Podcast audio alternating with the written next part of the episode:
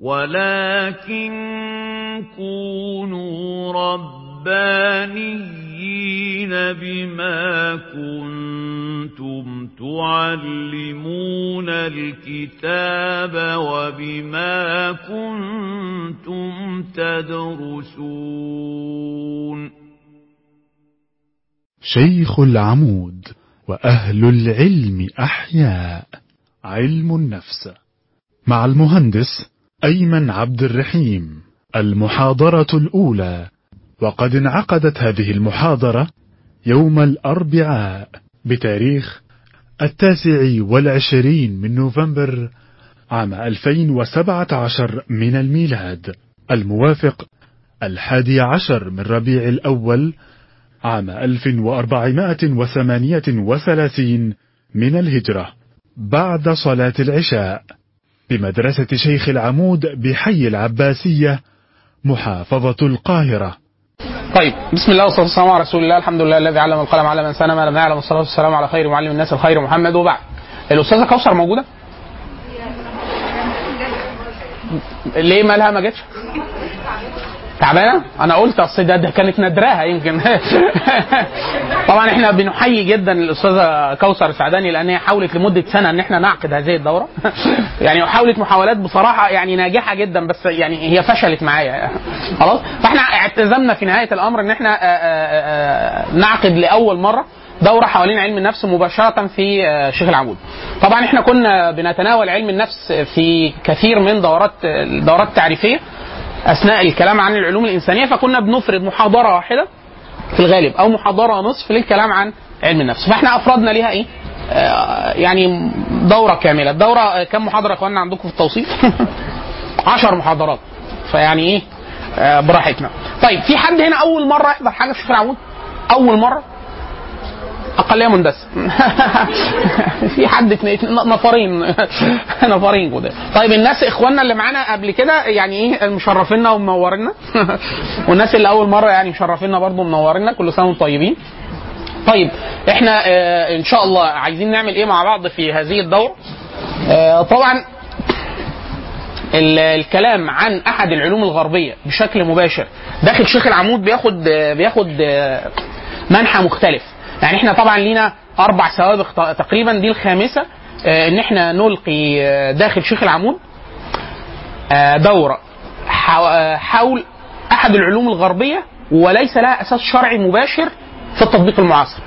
بمعنى يعني إحنا ادينا قبل كده دورة انثروبولوجي علم إنسان ده دكتور سامي عمر. وادينا دورة فسيولوجي قبل كده وادينا دورة فلك وادينا دورة إيه تاني؟ وادينا دورة إدارة واقتصاد بيديها الأستاذ الشنيطي أو الدكتور الشنيطي ما أعرفش خلصها لسه. باقي له محاضرتين إن شاء الله. آه ودي يمكن الخمسه إيه الفارق ما بين العلوم معظم العلوم اللي إحنا بنلقيها هنا في في مدرسة الشيخ العمود؟ هو ما فيش فارق من ناحية المظلة. إحنا دايما بنقول إن إحنا بنشتغل في أربع دوائر اللي هو دائرة العلوم الشرعية دائرة العلوم اللغوية دائرة العلوم الإنسانية دائرة العلوم الطبيعية. خلاص إحنا بنغطي كل العلوم بس من وجهة نظرنا إن إحنا شايفين إن كل هذه العلوم هي علوم شرعية إما بشكل مباشر أو غير مباشر. طب الفيزياء تيجي إزاي شرعي أو الفسيولوجي إزاي شرعي؟ هو ده الغريب إن هو على منصة مدرسة شرعية زي مدرسة الشيخ العمود إن يلقى أحد العلوم. الطبيعي كان غريب شوية ال physiology ال anthropology يعني متقارب شوية مع العلوم الإنسانية ممكن ربطه مع التاريخ مع علم الاجتماع علم نفس نفس الحكاية. ليه بنقول علم النفس غريب شوية؟ لأن إحنا بنتناول علم النفس الحديث. علم النفس الحديث آه كلمة حديث دايما يا إخوانا كلمة فيها قدر كبير من المغالطة. يعني علم النفس الحديث ده آه ليه 200 سنة مثلا. بس هو حديث. آه فإحنا بنقول إيه؟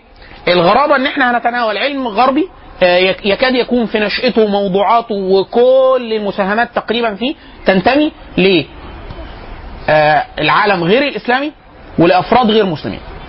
لكن إحنا لما بنيجي نتكلم عن نحو الصرف البلاغة الفقه أصول الفقه التفسير كل العلوم الشرعية المباشرة. فإحنا بنتكلم عن علم إسلامي علم إسلامي من ناحية من ناحية النشأ من ناحية النشأة من ناحية الرموز من ناحية العلماء من ناحية المباحث من ناحية التاريخ كله مسلم. خلاص؟ العلوم الغربية أو أو سواء طبيعية أو إنسانية أو اجتماعية هو قدر الغرابة فيها إن إحنا إيه ممكن نتناول علم آه، مش هنجيب سيرة حد مسلم خالص. إحنا شغالين. كلهم كفار في الغالب اللي إحنا هن- هنجيب سيرتهم يعني. ده لن يمنع الدورة إن هي تتعرض بشكل مقارن إن إحنا نق- نقارن بعض المباحث اللي كانت مبثوثه جوه عدد من العلوم داخل الحضاره العربيه الإسلامية ونقارنها بهذه الأطروحات الموجودة في الطرح الغربي سواء ده في الإدارة والاقتصاد سواء في الانثروبولوجي سواء في الفسيولوجي ده لو موجود. آه في علم ما تعرضش ليه ابدا المسلمين نادر إلا العلوم التق- التقنيه الحديثة. التقنيه يعني إحنا مثلا لو ادينا دورة نانو تكنولوجي في الغالب هنتعرض اخر آخرنا للكيمياء. آه، للطبيعه في القديم اللي هي الكلاسيكية. آه، غير كده المبحث حديث بالكلية. خلاص؟ علم النفس الغربي؟ لا مش مش كده. آه، فهن دلوقتي يعني هنقارن. فده ده تنبيه أول يعني. طيب التنبيه الثاني ان إحنا وإحنا بنتكلم عن نفس علم النفس الغربي هنبقى حذرين شوية في تلقي المعلومات اللي إحنا هنطرحها. يعني أنا بقول لكم من دلوقتي كل واحد يخاف يعني خلي بالكم. اللي إحنا هنقوله في الغالب من تعريفات ومفاهيم وأبحاث أجراها واحد غير مسلم على ناس غير مسلمين في الغالب. فإحنا بناخد الحاجات دي مش بشك آه، شك اللي هو إيه آه، يعني مش هنقبل. لا شك يعني شك منهجي اللي هو إيه لحظة كده آه، الكلام مش بسهولة. إيه السبب؟ إيه السبب؟ ده هنقوله أثناء ال- ال- الدورة. يمكن وإحنا بنتناول كل مفهوم إحنا ممكن نقول إيه الخطورة هتدخل على هذا المفهوم منين؟ بسبب عدم إسلامية أو عدم إسلام صاحب المفهوم أو آه، صاحب ال- آه، التجربه أو كذا طيب الكلام عن مصطلح علم النفس آه، اللي إحنا في المحاضرة دي عايزين نغطي إيه؟ عايزين نغطي آه، جزء متعلق بتاريخ آه، علم النفس مطلقا ارهاصات علم النفس الغربي أو الحديث وعايزين نتكلم عن نشأة علم النفس الغربي الحديث اللي إحنا هنتكلم عنه في في الدورة وعايزين نتكلم إسقاط المبادئ العشرة للعلوم اللي إحنا بنتناول بها معظم العلوم الشرعية محاولة اسقاطها على آه، علم النفس اللي إحنا بنقول محاولة إسقاطها لأن ده مش مدون في القديم. فما فيش كتاب قديم هنلاقي فيه كلام عن علم النفس الغربي المعاصر اللي هو نشأ دلوقتي أو من 100 سنة أو من 200 سنة تقريبا 1879 ده اللي إحنا هنحاول إن شاء الله نغطيه في في في المحاضرة الأولى. طيب الكلام عن علم النفس كمصطلح اللي هو السايكولوجي الكلام هو آه، المصطلح قديم. لأنه من أصل لاتيني. كلمة سايكو أو ما يوازيها في اللاتيني أو جذرها آه، بمعنى الروح. طبعا ده مصطلح ملبس وخاصه عند ترجمته لأن إحنا عند الكلام عن النفس ممكن. عند الكلام عن الروح مش ممكن لأنه كلام عن ملوش معنى قوي بالنسبة لنا كمسلمين لأنه إيه؟ ليه وضع خاص داخل القرآن أو داخل الخطاب القرآني قل الروح من أمر ربي فالمسألة مش مش قابلة للبحث قوي يعني. خلاص؟ ف و logos أو ال ology اللاحقة. ology إذا ألحقت بأي شيء في ال في ال في العلوم الغربية أو في في اللغات اللاتينية فإحنا في الغالب بنتكلم حوالين كلمة علم. فأي شيء نحط حواليه آه، يعني مثلا anthropology biology آه، psychology sociology فاللاحقه لو- ology دي؟ يعني إحنا بنتكلم عن علم. طيب آه، المصطلح قديم. قبل الاستخدام المعاصر آه في فلاسفة كتير آه، في. يعني فلاسفة يونانيين وبعض ال- الحضارات الشرقية استخدموا داروا حوالين المصطلح. طيب الناس كانت بتتكلم في القديم. قديم يعني كلمة قديم دي إحنا بنتكلم 4000 سنة 5000 سنة في التاريخ الإنساني المدون. آه بيتناولوا حاجات متعلقة بدراسة النفس الإنسانية؟ آه. يعني عندنا مثلا آه ال- الديانات الآسيوية الق- ال- القديمة أو الشرقية القديمة ما فيش واحد في حاجة فيهم إلا ما هي متمركزة حوالين مفهوم ما للنفس. يعني مثلا عندنا آه بعض الديانات القديمة آه فكرة اللي هي الثنائية العالم كله ثنائي فيه روح أو نفس شريرة ونفس خيرة اللي هو إيه؟ الاثنان إيه؟ زي الين واليانج أو ما يوازيهم في بعض الأطروحات في الفلسفات سواء الزرادشتية أو البراهمة أو الهندوسية أو البوذية فكرة إيه؟ النفس الشريرة أو النفس الخيرة والصراع الدائم اللي هو في الآخر حد هي يعني الصراع هيميل لكفه حد حد هيكسب. أو تصور النفس ال- النفس ال- المتحولة فكرة تناسخ الأرواح اللي هو إيه إن النفس دي شيء موجود بعد كده بتقعد أنت حقبة من الزمان بعد كده بتتغير وبتتبدل وبيتعاد تشكيلك على حسب أنت كنت بتعمل إيه. فلو أنت كنت بتعمل حاجة خيرة بمعايير معينة للخير داخل هذا التصور العق- العقدي أو الدياني أو الفلسفي فأنت إيه؟ هتتسخط حاجة كويسه يعني أنت لو إنسان كويس آه، هتت ممكن ممكن تبقى آه، بجعة آه، أوزة آه، يعني حاجة آه ما هو أنت في الآخر هتتسخط حاجة جوه الطبيعة. أو ترجع بني آدم ممكن. لو أنت إنسان آه، سلوكك مش منضبط صرصار آه، خنفسة بتاع آه فعلا حاجة زي كده. ده الإيه؟ ده, ده ده أحد التصورات. في بعض التصورات زي التصورات الفرعونية. آه، التصورات الفرعونية إن فكرة إن إن النفس دي أبدية. ما فيش حاجة اسمها تفنى. لا أنت تموت لا ده موت يعني في ثنائية واضحة ما بين الجسد والنفس اللي هي أو الروح. خلاص؟ آه الروح دي أو النفس دي هتفنى؟ لا مش هتفنى. الجسد ده هيبقى بس هتغادره فترة وبعد كده ترجع يركب على هذا الجسد ويتحاسب على اللي كان عمله وكمان هيعيش حياة معتمدة على أفعاله. برضه نفس إيه؟ الفكرة دايما إحنا بنقول تصورنا إحنا كمسلمين التشابه المهول جدا ما بين الأفكار مع التباعد الجغرافي له ما يبرره داخل اعتقاد المسلمين وهو بقايا الديانات. إن كل الناس أصلها أصل التوحيد فبعض المفاهيم المبثوثة داخل الإسلام الذي بعثت به الرسل اللي هو التوحيد توحيد الله عز وجل والإقرار بالصانع والإقرار بالمعاد والإقرار بالأركان الأساسية في الإيمان في الإسلام دي لم تتغير من أي أمة لامه ال- ال- الدل على الله عز وجل وإن هو صانع خالق قادر قيوم صفات الله عز وجل. ثم إنه الله عز وجل يرس- يرسل الرسل دي مسلمة وإن هو يخاطبهم بكتاب أو وحي دي مسلمة وإن هم يعادوا إعادة ال- الأجسام مرة أخرى وبعد كده الجنه والنار ده إيه؟ ده تصور ثابت. فأي نبي جاء بهذا مع اختلاف بعض الشرائع شرائع الأحكام المرحلية في هذه الشريعة. خلاص؟ فعشان كده إحنا دايما بنقول إن ما ما من أمة إلا وقد خلا فيها نذير. فهذا النذير بعد تطاول الأماد على هذه ال- الأمم تم تشويه هذه الديانات فتبقى جزء ولا بد متشابه. طبعا الطرح ال- الغربي المادي الذي لا يعترف يعني أي حاجة خارج الديانات الإبراهيمية، الديانات الإبراهيمية تقريبا كلها واقفة على نفس الأرضية، سواء الإسلام أو اليهودية أو النصرانية تقريبا واقفين على أرضية ثابتة مع التشوه الذي لحق باليهودية والنصرانيه ولا والنصرانية ولم تستطع أن تفلت منه. الإسلام أصابوا نفس التشوه؟ آه نفس التشوه اللي أصاب النصرانيه واليهوديه، إيه الفارق الوحيد ما بين الإسلام والنصرانيه واليهوديه؟ أن يتبقى أصل صحيح يمكن الاستدلال عليه إلى قيام الساعة فقط، أما اليهودية والنصرانية فلم يتكفل الله عز وجل بحفظهم بسبب إن محمد صلى الله عليه وسلم هيجي مع بالقرآن مهيمن على جميع الكتب. فما ما من شيء جاء في الكتب السابقة إلا وهيمن عليه القرآن أي احتواه وزاد عليه. لا خلاص؟ فاحنا كده كل اللي موجود في الكتب حفظ في القرآن. ثم زيادة. خلاص؟ ولا يطرأ عليه التبديل والتحريف الكلي. يعني إيه الكلي يعني هل في حد في هذه الأمة حرف القرآن؟ نعم. حد حرف تصوره عن القرآن وعن الإله وعن الرسول؟ آه. حد ادعى النبو- النبوة مع الإقرار بنبوة محمد؟ آه. حد مش عارف؟ كل التصورات الذي ال- التي وقعت في الأمم السابقة وقعت في أمة الإسلام. الفارق الوحيد إن هذه الأمة يتبقى فيها نسخة سليمه يمكن الاستاد عليها فلا.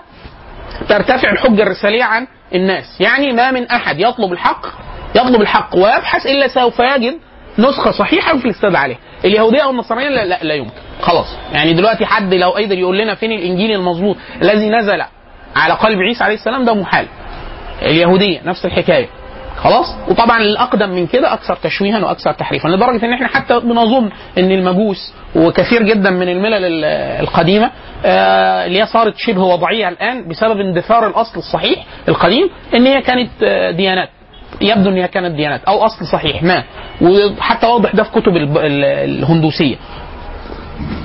كلام عن ما يشبه الأنبياء كلام عن مفاهيم أساسية في التوحيد آه، موجودة مبثوثه في الكتاب مع التش- التشوه الطارئ خلاص؟ فالكلام عن النفس النفس الإنسانية مبثوث جوه الديانات ومبثوث داخل فلسفات كثيرة جدا سواء الفلسفات دي شرقية أو فرعونية أو آه يونانية. طبعا اليونانيين عندنا إيه؟ إذا ذكرت الفلسفة الحديثة الناس دايما بترفع سندها لل- لليونانيين وإن كان طبعا التفلسف آه والمقولات الأساسية في الفلسفة حتى اليونانية أقدم من الفلسفة اليونانية بكثير جدا وموجودة عند الهنود وعند الصينيين وبشكل واضح. لكن إذا تكلمنا عن مثلا أرسطو سقراط أفلاطون أو كذا ما من فيلسوف إلا عنده تصور ما تصور ما أو كلام مباشر أو غير مباشر عن النفس وعن الروح وعن طبيعة العلاقة بينهم وكذا. أشهرهم على الإطلاق في الكلام طبعا أرسطو بما إنه يعني المعلم الأول يعني أو هو مدار فلك الفلسفة اليونانية وأفلاطون. الكلام طبعا كل الفل... حتى الفلاسفة اللي بعد كده الغربيين أو الأوروبيين آه... ليهم تصورات عن الكلام عن النفس. لكن كل ده لا يندرج داخل الكلام عن علم النفس الغربي. ده إرهاصات الكلام عن عن النفس. أو دراسه النفس ما بطريقة ما. ليه إحنا بنقول علم النفس الغربي؟ لأنه علم النفس الغربي اختص بمنهج معين. هذا المنهج إن لم يتوفر في الدراسة إحنا ما بنتكلمش عن علم نفس غربي إحنا بنتكلم عن فلسفة علم أخلاق تصوف آه كلام يعني إيه؟ كلام مختلف تماما في المنهجية في التعامل مع النفس البشرية.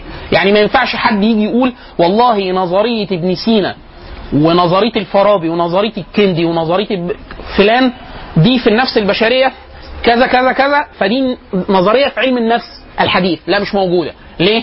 لأن المنهج في الدراسة كان مختلف تماما. وكان منهج أقرب لمنهج إيه؟ فلسفي أو أحيانا منهج ديني أو منهج فلسفي. يعني إيه؟ مشوب ببعض الخلفيات الدينية كما هو موجود بشكل واضح وصريح عند ابن سينا. طبعا ابن سينا من أجل الناس الفلاسفة اللي داخل إطار الإسلام. إحنا بنقول داخل إطار الإسلام؟ لأنه ابن سينا في الأصل اصله إسماعيلي الفرقة الإسماعيلية. يشبه الفاطميين اللي حكموا مصر لمدة 200 سنة بس هم إسماعيلية المشرق مش اسم إحنا اللي حكمنا إسماعيلية المغرب. ودي أحد الفرق الباطنية. فف- ففي ناس بتكفر الإسماعيلية جملة وفي ناس آه بيختلفوا في التكفير. طبعا ابن سينا ممن كفره بعض علماء الإسلام زي الغزالي وغيره. خلاص طبعا في ناس ردوا على ده آه لكن ما يعنينا إن هو إيه يقف على أرضية فلسفية عميقة ناحية العمق آه, آه مقولاته تشبه اليونانيين مع إضافة. خلاص؟ طيب ده الجزء اللي هو إرهاصات علم النفس ال- القديم ده اللي موجود في القديم. طيب إحنا إمتى بنقرب على علم النفس الغربي؟ إحنا إمتى بنتكلم على علم النفس الغربي؟ بدخول أوروبا في القرن ال 18 آه، في إحنا عندنا إرهاصات آه، إن بعض المؤلفين أو بعض العلماء آه، بيبدأوا يعزلوا بعض المباحث اللي اشتغل بها الفلاسفة ويعملوها علم لوحدها. خلاص؟ الفيلسوف زمان؟ أي فيلسوف؟ آه كان اللي هو إيه عارفين المحل بتاع كله؟ لك نشتري جميع الأشياء نصلح جميع الأشياء نعمل كده. الفيلسوف ده كان الراجل بتاع كله فعلا. الفيلسوف ده قاعد يشوف طائر. ممكن يتفكر فيه ماديا فيبقى بتاع حيوانات. يعني راجل عالم حيوانات وبتاع طبيعة. وبعد كده يقول لك إيه هو ده عنده روح ولا نفس ولا شبهنا ولا مش عارف. طب مين؟ هو في إله للخ... وبعد كده يخش يضرب له مسألتين هندسة مع مسألتين جبر مع بعد كده يرجع يعمل تحليل كيميائي يعني إيه؟ الراجل إيه؟ بيتكلم في كل حاجة. الراجل الفيلسوف ده قاعد فضي دماغه ملوش شغل ولا مشغلة. زمان كلمة سكول آه اللي هي جت بعد كده منها المدرسية يعني أو المدرسة دي كانت بتتاح للناس آه علية القوم في اليونان اللي هو لا لا يضطر للعمل بنفسه. فيبقى عنده وقت يروح للحاجة اللي بيقعدوا فيها فاضيين يمارسوا أنشطة ذهنية غير مادية أو غير يعني مش بتاع حرفة وبتاع اللي هي المدارس بتاعت الناس الفاضية. خلاص؟ فده في, في اليونانيين. فالفلاسفة كانوا كده. باقتراب أوروبا من القرن ال 18 كل مبحث كان الفلاسفة بيشتغلوا بيه جت مجموعة من الناس سطت على هذا المبحث وغيرت زا- أزالت الجزء بتاع المنهج الفلسفي في التعامل وغيرته ناحية العلوم الطبيعية. يعني إيه غيرته ناحية العلوم الطبيعية؟ قالت والله آه، الراجل الفيلسوف ده ملوش مسكه. يعني إيه؟ يعني أنا عايز أقول له اللي أنت بتقوله صح ولا غلط. مفيش مستحيل. ليه؟ ده بيقول لك التفلسف هو التفكير الحر. التفكير الحر من أي قيد. فأنا همسكه إزاي؟ يعني أقول له أنت بتعمل بتقوله اللي أنت بتقوله غلط، غلط ليه؟ هو بيحط لنفسه أسس وبينطلق منها طب أنا عايز أناقشه في الأسس وراك معاك خلاص مع الطفرة اللي حصلت في آه، طبعا الحساب أوروبا على مدخل القرن ال 17 يعني في 1635 للدقة. آه، بدأت خلاص بقى الحساب عندها مش لفظي. يعني إحنا عندنا تقريبا 1500 حاجة و90 دخلت علامة سالب وموجب في العمليات الحسابية في أوروبا. بدأ إيه؟ الحساب ما يبقاش بالبق. خلاص؟ ويتحول من الهن... من إن هو يبقى حس... رسومي وهندسي لإن هو أقرب للصورة الجبرية اللي إحنا نعرفها حاليا. بعد كده 1600 حاجة و30 أو 35 للدقة أو 33 راحوا واخدين علامه ضرب وقسمة وبتاع. بدأ إيه؟ بعد كده بدأوا ابتعدوا من الأبحاث الكتيرة جدا اللي كانت معمولة في العلوم الطبيعية سواء الفيزياء التشريح الطب عند المسلمين. بعد ما ترجمت إلى اللاتينية فالكلام ده قاعدين هم اللي 300 سنة و400 سنة بيترجم وبيدرس بيترجم وبيدرس لغاية ما بيه إيه؟ بدأت تتشكل عنده خلاص إيه؟ منهجية. أكثر دقة من اللي كان بيعمله قبل كده اللي هو المنهج الوحيد اللي موجود عنده هو المنهج إيه؟ الفلسفي. خلاص؟ فبدأ يبقى عنده منهج دقيق علمي علمي يعني تجريبي. يعني أنا مش كل واحد يقول اللي هو عايزه الفيلسوف يقعد يقول لك أصل الروح دي أصلها كذا أصل المادة أصلها كذا. عندك حاجة يمكن الاستدلال عليها. كل الناس لو عملتها تطلع نفس السكة بتاعت ناحية إيه؟ العلوم التجريبية. طيب آه الإرهاصات دي إحنا من عندنا مثلا 1829 1833 من التواريخ المهمة في علم النفس. بدأت يظهر عناوين بعض الكتب يفهم من العنوان إن هو بيطالب بيطالب بإلحاق المبحث اللي كان جوه علم الأخلاق وجوه فلسفة اللي بيتكلم عن النفس. طلعوه إخواننا من الفلسفة كما أخرجت بعض المباحث الأخرى ونلحقه بين بالعلم. أو البحث التجريبي أو البحث المبني على التجربة والنتائج وكذا. طبعا العناوين بس اللي هي كانت علمية. الممارسة كانت ما زالت فيها نفس فلسفي ضخم جدا وهنقول ليه. فعندنا مثلا آه واحد اسمه آه هيربرت آه كان ليه الكلام اللي هو إيه مقدمة لعلم النفس بوصفه علما كتاب بهذا العنوان. واحد تاني اسمه بينكا كان ليه كتاب برضه العنوان نحو تحويل علم النفس إلى علم طبيعي أو أحد العلوم الطبيعية. يعني إحنا عايزين نحوله لإيه؟ شبه الفيزياء شبه الكيمياء. ليه إحنا ليه إحنا بنقول زي لأنه كان خلاص من أول آخر 1600 1600 حاجة و60 خلاص نيوتن آه، كان إيه؟ الميكانيكا والرياضيات وحساب التفاضل والتكامل. إحنا عندنا أدوات ممسوكة. الراجل بيقول لك إيه؟ هحسب لك حركة الكواكب بيحسبها بتطلع مظبوطة حركة المكشوفات بتطلع مظبوطة. فبدأ إيه؟ في أحد العلوم تجاوز القنطرة وبقي بيطلع لنا نتائج إيه؟ دقيقة. وعندنا لغة وصف. اللغة الوصف طبعا آه، اللي هو حساب التفاضل والتكامل. آه، آه، خلاص بقى عندنا حصل طفر. المنطق الصوري المنطق الكلامي أشبه بالمعادلات. خلاص طبعا التفاضل والتكامل النسخة بتاعت نيوتن. طبعا إحنا عن حساب التفاضل والتكامل كتبوه اثنين في نفس الوقت أو وصلوا لهذه الصيغة اثنين في نفس الوقت. نيوتن وحد تاني. اللي اتشهر نيوتن بسبب بساطة الرموز اللي هو قدمها في ال في ال في التعبير عن المفاهيم. إيه ال- الإنجاز الأكبر أو الاضخم على الإطلاق لنيوتن؟ إحنا دايما بنتكلم عن آه، حاجات ثابتة آه، فممكن نوصفها بالهندسة. طبعا ال- ال- البشرية الحضارات الإنسانية عموما وصلت لنتائج عظيمة جدا في في الهندسة. أول ما الحاجات تبدأ تتحرك الحاجات اللي إحنا بنتعامل معاها الموضوع يبقى أصعب. أول ما تبدأ تتحرك بسرعات مختلفة بتتغير يعني السرعة مش ثابتة بت- كمان بتتغير يبقى إيه؟ الموضوع بقى صعب جدا. الإنجاز الاضخم على الاطلاق اللي عمله نيوتن والراجل الثاني اللي عمل نفس الإنجاز في نفس الوقت بس كانت لنيوتن السبق والشهره وسهولة الرموز إن هو قدر يجيب لغة واصفة اللي هي حساب التفاضل والتكامل للتعبير عن الأشياء اللي بتتغير. فأنا بقول لك حاجة بتقع مش بسرعة ثابتة كل شوية عجلتها بتزيد أو سرعتها بتتغير أقدر أحسب لك ده وأقدر أعبر لك عنه. فتقدر تعم- تقدر تعمل حساب مخزوفات تقدر تعبر عن حركة الكواكب تقدر تعبر عن أجسام متصادمة تقدر تعبر عن أشياء كثيرة جدا بلغة رياضية آه، موصفة توصيف جيد جدا لهذه هذه الظواهر. فإحنا عندنا من أواخر القرن ال 17 وأوائل القرن ال 18 لا خلاص كده إحنا إيه العلوم الطبيعية واقفة على أرضية مغرية جدا. الميكانيكا قطعت شوط الفيزياء قطعت شوط الكيمياء قطعت شوط. فبقي أي حد سحب مساحة تانية من الفلسفة زي ما اتسحبت الفيزياء والكيمياء من الفلاسفة بقي بيقول لك إيه نفسنا تبقى زي إيه؟ يتحول هذا العلم العلم مشابه للعلوم الطبيعية زي الفيزياء والميكانيكا نسخة نيوتن. خلاص كده؟ فإحنا عندنا أوائل 1800 1829 1833 عندنا كتاب أو كتابين بهذا العنوان. طيب ليه إحنا بنقول الكلام شكله علمي؟ مش مهم أنت تقول أنا نفسي أعمل إيه. المهم اللي أنت بتكون بتعمله أنت بالفعل بالفعل يكون له هذا الوصف. خلاص؟ زي إحنا هنا في مصر. في مصر مش إحنا عندنا والعياذ بالله حاجة اسمها جامعة؟ وعندنا أكاديميات بحث علمي؟ وعندنا ناس بتاخد ماجستير ودكتوراه؟ وفي الطب. حصل؟ هل ده بيغير أي شيء في ميزان البحث العلمي العالمي؟ في الغالب بنسبة ضئيلة جدا، ليه بنقول بنسبة ضئيلة جدا؟ بالرغم إن إحنا عددنا كبير جدا وعدد الأبحاث في كل العلوم ضخم جدا، إيه السبب؟ إن إحنا بنعمل الحاجة شكلها ماشي على المنهج العلمي. قال لك إيه رأيك في ال- الرسالة المفروض نعمل إيه؟ وجه. اكتب وجه. فهرس آه فهرس. اعمل ملاحق حاضر. ترجم لي المختصر ماشي. إيه؟ إحنا بنعمل إيه؟ شبه ال الشبه الوسط بس إحنا إيه؟ مصر ممكن ممكن نخليها مش يعني نوصفها كده. اللي هي إيه؟ آه، آه، جمهورية المتظاهرون. آه، جمهور لا جمهورية المتظاهرين. تنفع كده. ليه المتظاهرين؟ ان إحنا إحنا نازلين من البيت. إحنا بنتظاهر ان إحنا رايحين المدرسة. صح كده؟ والمدرسين وهم رايحين المدرسة بيبقوا تظاهروا إن هم رايحين يدرسوا.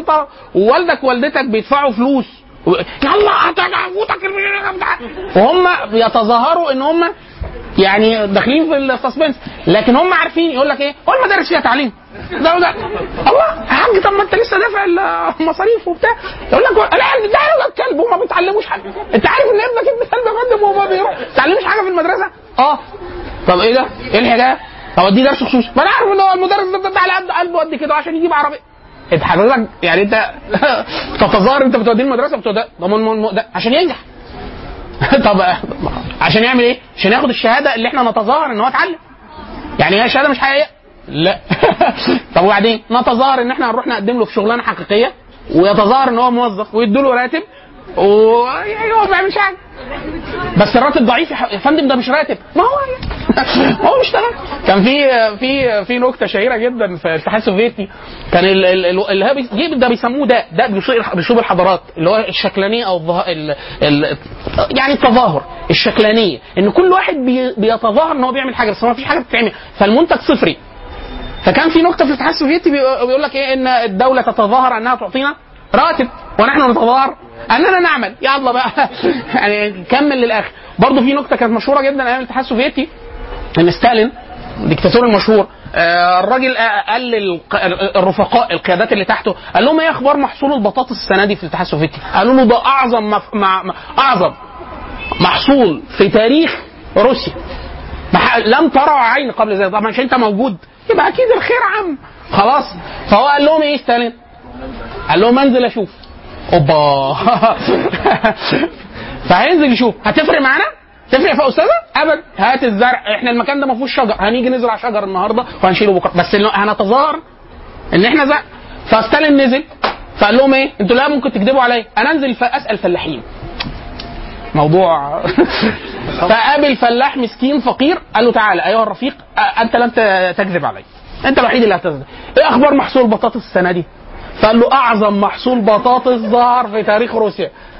فقال له والله يعني وص- اوصفه لي شكله إيه؟ قال له لو حطينا كل البطاطس فوق بعض تصل إلى الله. فاستنى قال له ايها الرفيق. وهل هناك إله؟ هما الاثنين كفار. ما ده شيوعي ده ده. فقال له وهل هناك بطاطس؟ مش أنت بتسأل على عارف الله؟ قال له ما فيش الله ما فيش بطاطس. مش أنت كافر يا فندم برضه؟ لا لا تأكد الأول. مش حضرتك كافر؟ آه ما فيش بطاطس. البطاطس نفس وجود الإله يساوي وجود البطاطس. خلاص كده؟ ففكرة التظاهر بالمنهج العلمي في ناس قالت لك إحنا عايزين نحوله لعلم زي الفيزياء. هل رغبته أو أحلامه أو امانيه طيبه زي ما إحنا بنقول إيه إحنا عايزين نذاكر؟ أول ما يبدأ نخلص امتحانات الترم الأولاني يقول لك إيه؟ اللي حصل في الترم الأولاني ده. بنقعد كده سبع سنين أنا بقى أنا مثلا ليا 20 سنة بتعلم لغاية كل سنة بعمل الحركة دي. الشهر ده شهر الحسم شهر الحسم ده ليه 20 سنة؟ شبت يا فندم ما بيجيش. ما بتغيرش الله يمسيه بالخير بابا كان يقول لماما شهر ثلاثة هتخلص كل مشاكلنا المالية.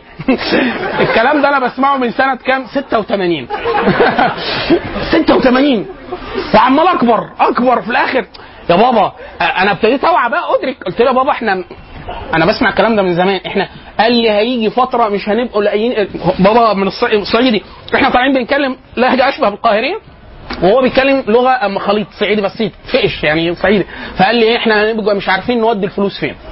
هيجي لقطة مش عارفين فأنا قعدت مستني اللقطة دي. فجه مرة أختي لاقي أيام ما كان في شيلن وريال. حد شاف الريال المعدني؟ آه. وشيلن و10 ساغ وبتاع. فأختي قالت له إيه ده؟ ده في باريس؟ قال لها مش قلت لك هيجي علينا وقت مش هنبقى. آه بابا الفلوس ما حصلش حاجة. طلع على المعاش برضه. قاعدين في ثقب اسود خلاص؟ فهو بابا بيتظاهر إن في حل علمي للأزمة الاقتصادية. اللي إحنا فيها بس الحمد لله. الحل طبعا الحمد لله مستورين وزي الفل وإحنا كلنا اتجوزنا وخلفنا بس برضه إيه برضه إيه السؤال يرجع فين؟ شهر ثلاثة ده كان في أنهي قرن؟ يعني إيه بابا بالديكيد يعني إيه سنشر يعني إيه قرن كامل يعني طيب فاحنا بنقول إيه؟ هيربرت ده وفينكا وبتاع المجموعة دي كان بتكتب كتب بتطالب باستخدام أدوات رياضية وبتاع ومش عارف إيه لكن اللي كان حاصل طب مين اللي يقول يثبت إن فعلا الكلام اللي إحنا إحنا ما بندعيش على الجماعه الكفار الأفاضل دول إن هو الكلام ما تحولش العلم ساعتها؟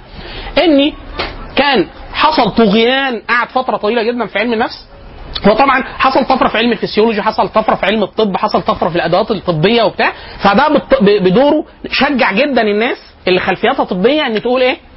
لا هاتوا علم النفس ندخله فين؟ جوه البحث العلمي التجريبي بس لسه نفسه اللي هو شهر الحسم بس ما لسه ما حسمش. آه، قعد شايع فترة طويلة جدا حاجة اسمها الفرنولوجي الفرنولوجيا آه، إيه إيه الفرنولوجيا؟ اللي إحنا حاليا مشهورة جدا عندنا في التعامل العام إحنا بنستخدمها. اللي واحد أول ما تشوف واحد شكله معين فتقول إيه؟ الراجل ده شكله غبي. أو شكله غلس. جزء كبير جدا من علم الفراسه القديم. الفرنولوجيا بس هو متعلق ب آه، زي الكلام بتاع آه، لومبروزو. عارفين لومبروزو؟ اللي اتاخد منه كلام عن علم العقاب وعلم الإجرام وبتاع إن في حد لو شكل جبهته كذا يبقى حرامي. لو مش عارف إيه آه، الفرنولوجيا تداويه في الجمجمة بشكل معين ده تحدد إدراكك وذكائك كل حاجة. الغريب إن ده قعد إيه؟ قعد سنين طويلة جدا بسبب سطوة آه، ال- الأساتذة. اللي كانوا متحدثين باسم النظرية والعالم كله وباسمهم بيتكلموا عن علم النفس التجريبي ويجيب جماجم ويقيس والنص القطر وعرض مش عارف إيه. الكلام كله إيه طلع في الآخر؟ طبعا إيه؟ كلام أي كلام أي كلام فارغ. طبعا كل ده قبل نشأة علم النفس الغربي الحديث. ليه إحنا بنقول قبل نشأة لأنه الكلام ده مش تجريبي ومش صحيح ومش دقيق بس كان شكله شكله شكله حلم أو حلو أو علم يعني طيب. من إمتى إحنا بنتكلم عن آه، آه، علم النفس الغربي؟ عام 1860 تقريبا. في واحد اسمه جوستاف فينجر. 1860 الرجل عمل كتاب اسمه آه، عناصر ال- ال- السايكوفيزيقيا 1860 آه، يعتبر هو الجذر الحقيقي لعلم النفس التجريبي الكاتب اسمه جوستاف فيخنر. كتاب اسمه عناصر سايكو فيزيقيا سايكو سايكو. فيزيق يعني آه، علم النفس التجريبي أو علم النفس الطبيعي. فبدأ يتكلم على كلام خطوات واضحة منهجية لتحويل علم النفس اختطافه من علم الأخلاق والفلسفة والطرح الفلسفي العام إلى شيء تنعقد عليه اليد حاجة ممسوكة ونقدر نلحقها بالعلوم الطبيعية. آه لغاية ما يجي آه ويليام فونت. ويليام فونت هو يعني أو أي حد بيتكلم ويليام فونت. آه، فيخنر حتى فونت نفسه يقول يعني آه، فيخنر جوستاف فيخنر آه، شغله وأبحاثه وبتاع. غاية في الأهمية هو الراجل بعد ما وقف كتابة في الأبحاث وبتاع يعني خلاص آخر حاجة اتنشرت لفيخنر. بعد 15 سنة تقريبا أو ما يقل عن 20 سنة بقليل آه، ويليام فونت أول واحد يعمل معمل علم نفس. إحنا هنا كده بنؤرخ للبداية الحقيقية لعلم نفس الغرب. 1879 في ألمانيا. أول معمل. ويليام فونت. 1879 الكتاب اللي كتبه 1860 1860 اللي هو عناصر السايكوفيزيقي كده إحنا بنتكلم على كده خلاص بداية لعلم النفس الغربي اللي هو علم النفس الحديث أو علم النفس التجريبي طيب فونت. برضه فونت يعتبر المؤسس الأول وكمان تنسب إليه المدرسة البنائية. هو يعرض طبعا هنتكلم في اخر يعني في أثناء المحاضرة عن خمس أو ثمان مدارس كبرى في علم النفس. طبعا علم النفس مليان نظريات ومليان مدارس كبيرة لكن هنتكلم عن ثمان مدارس كبرى أساسية. أولها على الإطلاق هو أبو أبو البنائية اللي هو مين؟ ويليام فونت بالمعمل بتاعه ده. خلاص؟ طيب إحنا هنا بنتكلم عن إيه؟ إيه؟ البنائية. علم المدرسة البنائية. أبو المدرسة ويليام فونت في ألمانيا. طبعا ال- ال- ال- الألمان قعدوا فترة لغاية يمكن ألف أوائل 1900 حاجة و30 كانت اللغة حتى اللغة الألمانية هي هي لغة العلوم. يعني الإنجليزية الطفرة اللي هي فيها دي حادثة. آه، من الحاجات اللي حصلت موازية للحرب العالمية الثانية إن الدول ال- الحلفاء لما خدت إجراءات ضد دول المحور وعلى رأسهم طبعا آه، ألمانيا فحصل مقاطعة علمية للألمان وللغة الألمانية اللي ما زال كان موالي للحزب النازي فحصل خفوت للغة الألمانية في الوضع العلمي وطغيان أو زيادة متدرجة للغة الإنجليزية لغاية ما اللغة الإنجليزية صارت هي إيه؟ يعني اللغة الحاكمة. حاليا دلوقتي ما حدش بيتكلم عن أي حاجة تتعلق بالبحث العلمي أو المؤتمرات أو الورق العلمي إلا بيتكلم عن اللغة ال- الإنجليزية. فالصعود كان مفاجئ وسريع. يعني تقريبا في خلال 70 سنة من دلوقتي من 80 سنة مثلا الإنجليزية خدت كل المساحة اللي بتشغلها حاليا في الحيز تقريبا أكتر من حاجة و80% من كل الوثائق أو المحتوى بتاع الإنترنت باللغة الإنجليزية. مع إن اللغة الإنجليزية من حيث التعداد. المتحدثين الأصليين تيجي أحيانا رابع لغة أو خامس لغة. يعني المندرين داخلين جمعية وقابضينها الأول لوحدهم. الصينيين اللي هي اللهجة ال- ال- الصينيين مليار و500 مليون 900 مليون بيتكلموا مندرين لهجة واحدة. فدول لوحدهم. يعني ما بعد كده الإسباني أحيانا بعد كده العربي في بعض الإحصاءات والإنجليزي في بعض الإحصاءات. خلاص طبعا لما بيتضاف المتحدثين باللغة كمتحدثين آه، كلغة ثانية لا الإنجليزية بتطلع فوق الصيني لأن الصيني وإن كان الناس بدأت تتعلم صيني كتير حاليا. طيب آه فونت وتلامذته أشهرهم على الإطلاق واحد اسمه تيتشنر آه الرجل جه خد الكلام ودرس اللي درسوا عليه في ألمانيا في المعمل الأول ده وانتقل بهذا العمل أسس أول معمل في أمريكا. 1892 إحنا عندنا تيتشنر راح أمريكا. الكلام اللي درسوا على آه، فونت بنفس المنهجية. طبعا الأمريكان هيعملوا طفرة في علم النفس وهيعملوا آه، آه، مدارس كبرى كمان وهتفضل مسيطرة على البحث السيكولوجي فترة طويلة جدا. تيتشنر 1892 هيؤسس أول معمل في أمريكا اللي هو بعد أول معمل في في ألمانيا. طيب آه، لما بنيجي نتكلم على البداية يبقى إحنا بنتكلم خلاص كده العلم آه، هو ده اللي إحنا بنتكلم عنه دلوقتي أو امتداد ليه مع كثير من التحويرات والمداخلات كحال أي علم. آه، لما بنيجي نتكلم على تعريف العلم اللي إحنا بنتكلم عنه هو أحيانا باختصار كده يقولوا علم السلوك. علم السلوك أو هو العلم الذي يدرس السلوك الإنساني وما وراءه من عمليات عقلية. كده إحنا بنتكلم عن علم النفس الغربي الحديث من أول فونت وإحنا جايين. طبعا هيحصل نقود شديدة جدا لكل مدرسة كل مدرسة بتظهر بتنقد المدرسة اللي قبلها لكن كل الناس بتدندن حوالين حوالين هذا التعريف. طبعا في تعريفات كثيرة جدا لعلم النفس بس إحنا بندندن حوالين ده. علم دراسة السلوك الإنساني وما وراءه من عمليات عقلية. خلاص؟ فأنا بدرس السلوك الإنساني الظاهر بالنسبة لي وأكيد السلوك ده وراه شيء. فأنا عايز أدرس إيه؟ هذه العمليات إيه؟ المعرفية والعقلية اللي وراه فلو إحنا عايزين نختصر المساحات اللي بيتكلم عنها علم النفس هنحس... هن- هنقسمها إلى ثلاث مناطق أساسية بس دي إحنا هنقولها أثناء الكلام عن الترتيب بتاع المبادئ العشر. لو إحنا عايزين نضع المبادئ العشر علم النفس الغربي بالترتيب. ما هو هنقول دلوقتي ال- ال- إحنا دايما إحنا بنقول المتن الم... ال- النظم المشهور جدا ل ال- الإمام الصبان على شيخه الملاوي. في شرح سلم المنورق لما قال آه، ان مبادئ كل فن عشرة الحد والموضوع ثم الثمرة المبادئ العشرة المشهوره فالمبادئ العشرة لعلم النفس لو إحنا هنطبق نفس الكلام الحد هو تعريفه هو العلم الذي يدرس السلوك الانساني وما وراءه من عمليات عقلية. ده تقريبا تعريف مرضي عند معظم الدارسين آه، لعلم النفس الغربي طيب ده الحد. الاسم. إحنا إما بنقول علم النفس أو علم السلوك في ناس أحيانا بتحاول تقترح حد من أساتذتنا اللي درسونا في عين- شمس كان يقول إحنا عايزين نحوله لعلم علم الوعي. مش إحنا لأن كلمة النفس ملبسة جدا. هي إيه؟ ال- النفس. الوعي في كلام عن الوعي وليه آه، محكات. محكات ممكن الكلام لو أنا آه، آه، أقدر أوصل بيها في وعي مفيش وعي درجة الوعي قد إيه وكذا لكن كلام عن النفس ملبس شوية. فبعض الأساتذة كانوا يقولوا إحنا عايزين نغير اسم العلم. فالحد زي ما إحنا قلنا آه، الاسم أحيانا علم النفس أو علم السلوك؟ علم السلوك الإنساني أو أحيانا بعض الناس بتقترح علم الوعي. طيب ال- الكلام عن الموضوع إيه موضوع علم النفس؟ الغربي عايز يدرس إيه؟ عايز يدرس. واحد السلوك.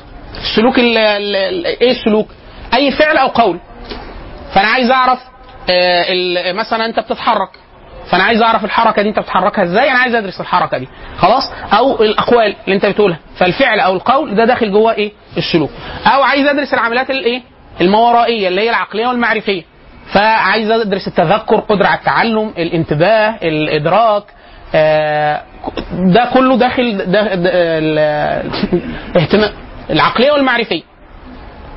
وعايز أدرس الحالة الشعورية أو الوجدانية أو الانفعالية والثلاثة غير بعض.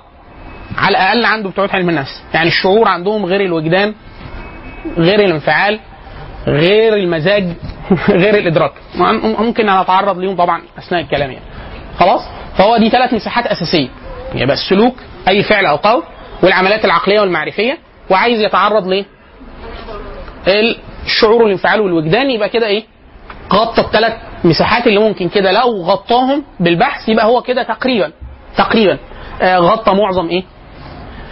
طيب آه معظم المدارس اللي إحنا هنتكلم عليها آه أو اللي ظهرت لغاية آخر من آخر من أواخر الأقسام التي ألحقت بعلم النفس تقريبا هي كلها دا دا داخلة داخل علم نفس المرض أو علم نفس عدم السواء.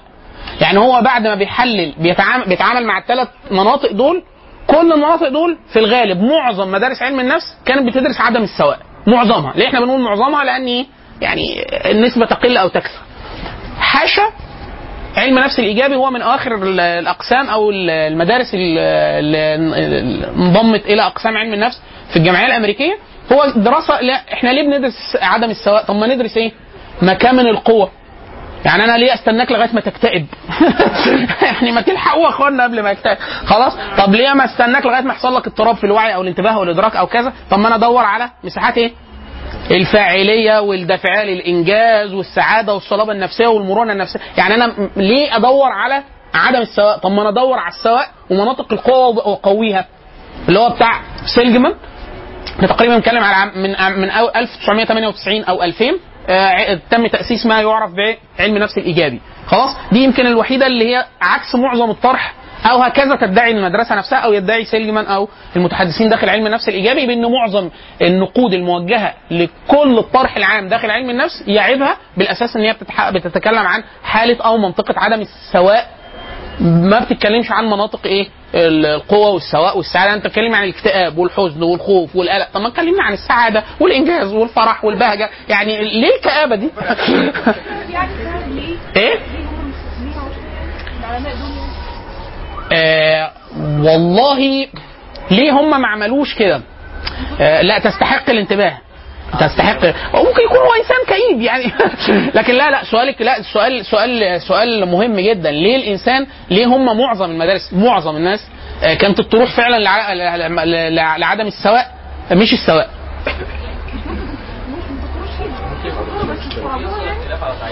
ففي فرق بين إن أنا أدرك الظاهرة أو المعها وفي فكر فكرة إن أنا إيه أبدأ أدرسها وأطور فيها وبتاع. في في مفاهيم كتيرة جدا بتبقى قديمة بقدم الإنسان. لكن تلاقي العلم من إم- امبارح حد بدأ ك... وأنت هو إيه؟ الناس دي أول مرة حد ينتبه؟ لا مش فكرة ينتبه. لا إن هو ينتبه؟ آه. زي إحنا بنقول الطروح من 1829 و 1833 ففي كلام عن تحويل علم النفس لعلم طبيعي أو علم تجريبي لكن هل فلحت؟ لا فكرة إن هو بقى إن يكون الدعوة المن- المنهج مطابق لل- لاجراء الحقيقة على الواقع. اتفضلي آه لا اللي انت بتقوليه ده عند بعض المدارس. في طبعا في بعض المدارس هتعمل إيه؟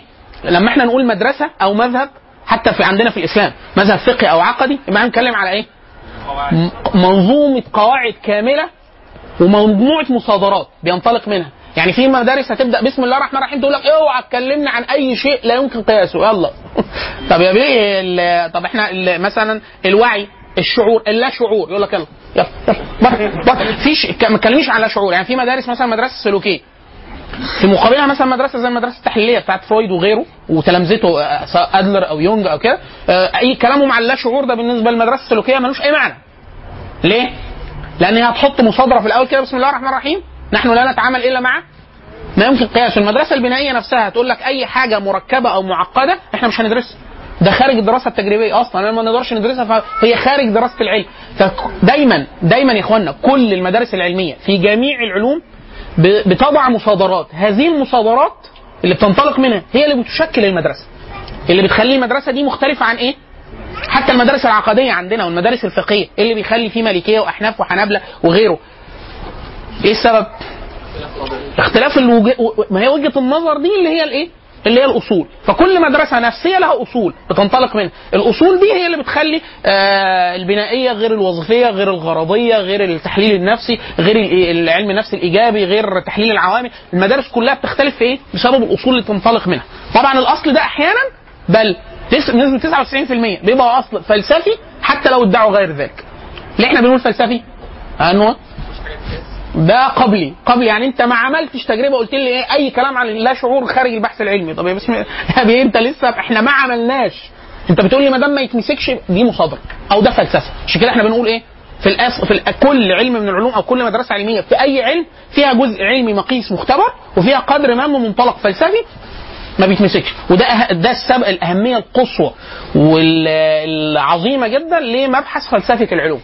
وإلا الكلام عن العلم نفسه المسائل واسع. الفلسفة لا هي دي الايه فلسفة العلم هي اللي بتخلي إيه؟ يحصل طفرات كبيرة جدا في العلوم لأن في مدرسة بتيجي بتنقض أصل فلسفي من من المدرسة اللي قبلها. أول ما بتنقضه بتعمل إيه؟ بتعمل نقلة كبيرة جدا للعلم بسبب إيه؟ إن جت عند أصل وتبينت فين المغالطة الفلسفية اللي فيه. أو حتى مش لازم تكون مغالطة التشكك. فبيروح نقله إيه؟ لمساحة بحثية إيه؟ ضخمة جدا. هنضرب أمثلة دلوقتي. طيب يبقى إحنا كده الحد والاسم. طبعا إن كان الاسم متأخر خلاص الموضوع إحنا قلنا إيه؟ أنا بدرس ال- السلوك أو الفعل أو العمليات العقلية والمعرفية أو الشعور أو الوجدان والانفعال ده كله يبقى كده إيه؟ ده الموضوع. طب الثمرة؟ أنا عايز إيه؟ أطلع بإيه؟ الثمرة هنا لحظة. ثمرة علم النفس الغربي أو ال- الح- الحديث هي شبه أي حاجة حطينا قبلها كلمة science ما دام أنا عايز أحوله ل science نفسي أحوله. هو طبعا الناس بتنازع في ده. في العلوم الإنس... في العلوم الاجتماعية بالذات آه التقسيمة الغربية للعلوم إن بتقسم العلوم علوم تجريبية طبيعية وعلوم اجتماعية وعلوم إنسانية كلمة علم في الأخرانية في, في الثانية والثالثة دي على سبيل المجاز، يعني هم بيسموا humanities إنسانيات، social science و science. science يبقى بيعمل إيه؟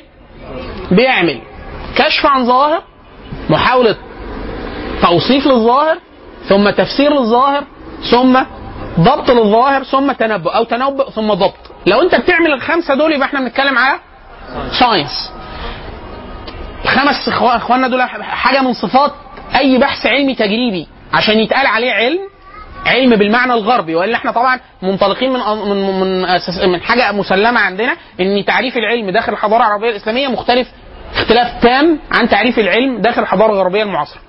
إيه السبب؟ ان تعريف العلم داخل الحضاره الغربيه لما نقول إن أنت اللي بتمارسه ده science وأنت science حتى إحنا بنقول دايما إن إحنا مصطلح scientist نفسه اللي هو عالم أو عالم تجريبي أو عالم طبيعي لم يدخل المعجم الإنجليزي غير 1833 اللي هو آه، ويليام آه، اظنه هيل آه، ممكن نراجع ال- الاسم الثاني يعني اللي هو دخل فكرة قال ما دام في art وفي artist يبقى في science في scientist الساينس ده اللي بيعمل إيه؟ اللي بيمارس البحث. طبقا للمنهج ده اللي هو بحاول أكشف في ظاهرة بدرسها. عايز أكشف عن العلاقات داخل هذه الظاهرة. وبعد ما أكشف عن العلاقات أوصفها إيه العلاقات. وبعد كده أحاول أفسرها. أحط أطروحة أو فرضية لتفسير هذه الظاهرة. وبعد كده لو أنا النموذج بتاعي ده تفسيريته عالية هيضبط هذه الظاهرة أو يتنبأ بيها. وبعد كده يضبطها. يضبطها أو يتنبأ أو يتنبأ يضبطها مثال مثال. أنا راجل بتاع بحث تجريبي مسكت جسم ورميته. فأنا شايف إيه؟ إن في علاقة بتحصل. العلاقة العلاقة اللي أنا شايفها دي إن إيه؟ الأجسام دائما بوصف معين للأجسام. في الغالب إيه؟ إذا تركت سقوط حر بتسقط ناحية الأرض. فدي إيه؟ ظاهرة محل دراسة. أنا عايز أكشف عن العلاقة ما بين الأجسام دي إيه اللي بيحصل. فأنا سميتها علاقة كشف عن العلاقات أنا بقول إن هم بينجذبوا لبعض أو علاقة سقوط. أو يعني أنا هقول حاجة أهو. كشفت. وبعد كده أوصف. أوصف لي الظاهرة اللي أنت درستها. أقول لك إن كل جسم جاسئ يترك يسقط سقوطا حرا ناحية الأرض. بيحصل دايما بينزل لتحت بعجلة. آه، بعجلة يعني مش بسرعة ثابتة. لا ده كمان إيه؟ بسرعة متزايدة. خلاص كده أنا وصفت. طيب ممكن تقول لنا ده بيحصل ليه؟ أه ما أعرفش. ممكن فعلا الوقف الب- البحث العلمي يوصل لكده إن هو يوصفها بس. عشان كده كثير جدا من العلوم يقول لك إن اسم البتاعة دي كذا. طب بتحصل إزاي؟ يقول لك مش عارفين لغاية دلوقتي. هو بس وصفها.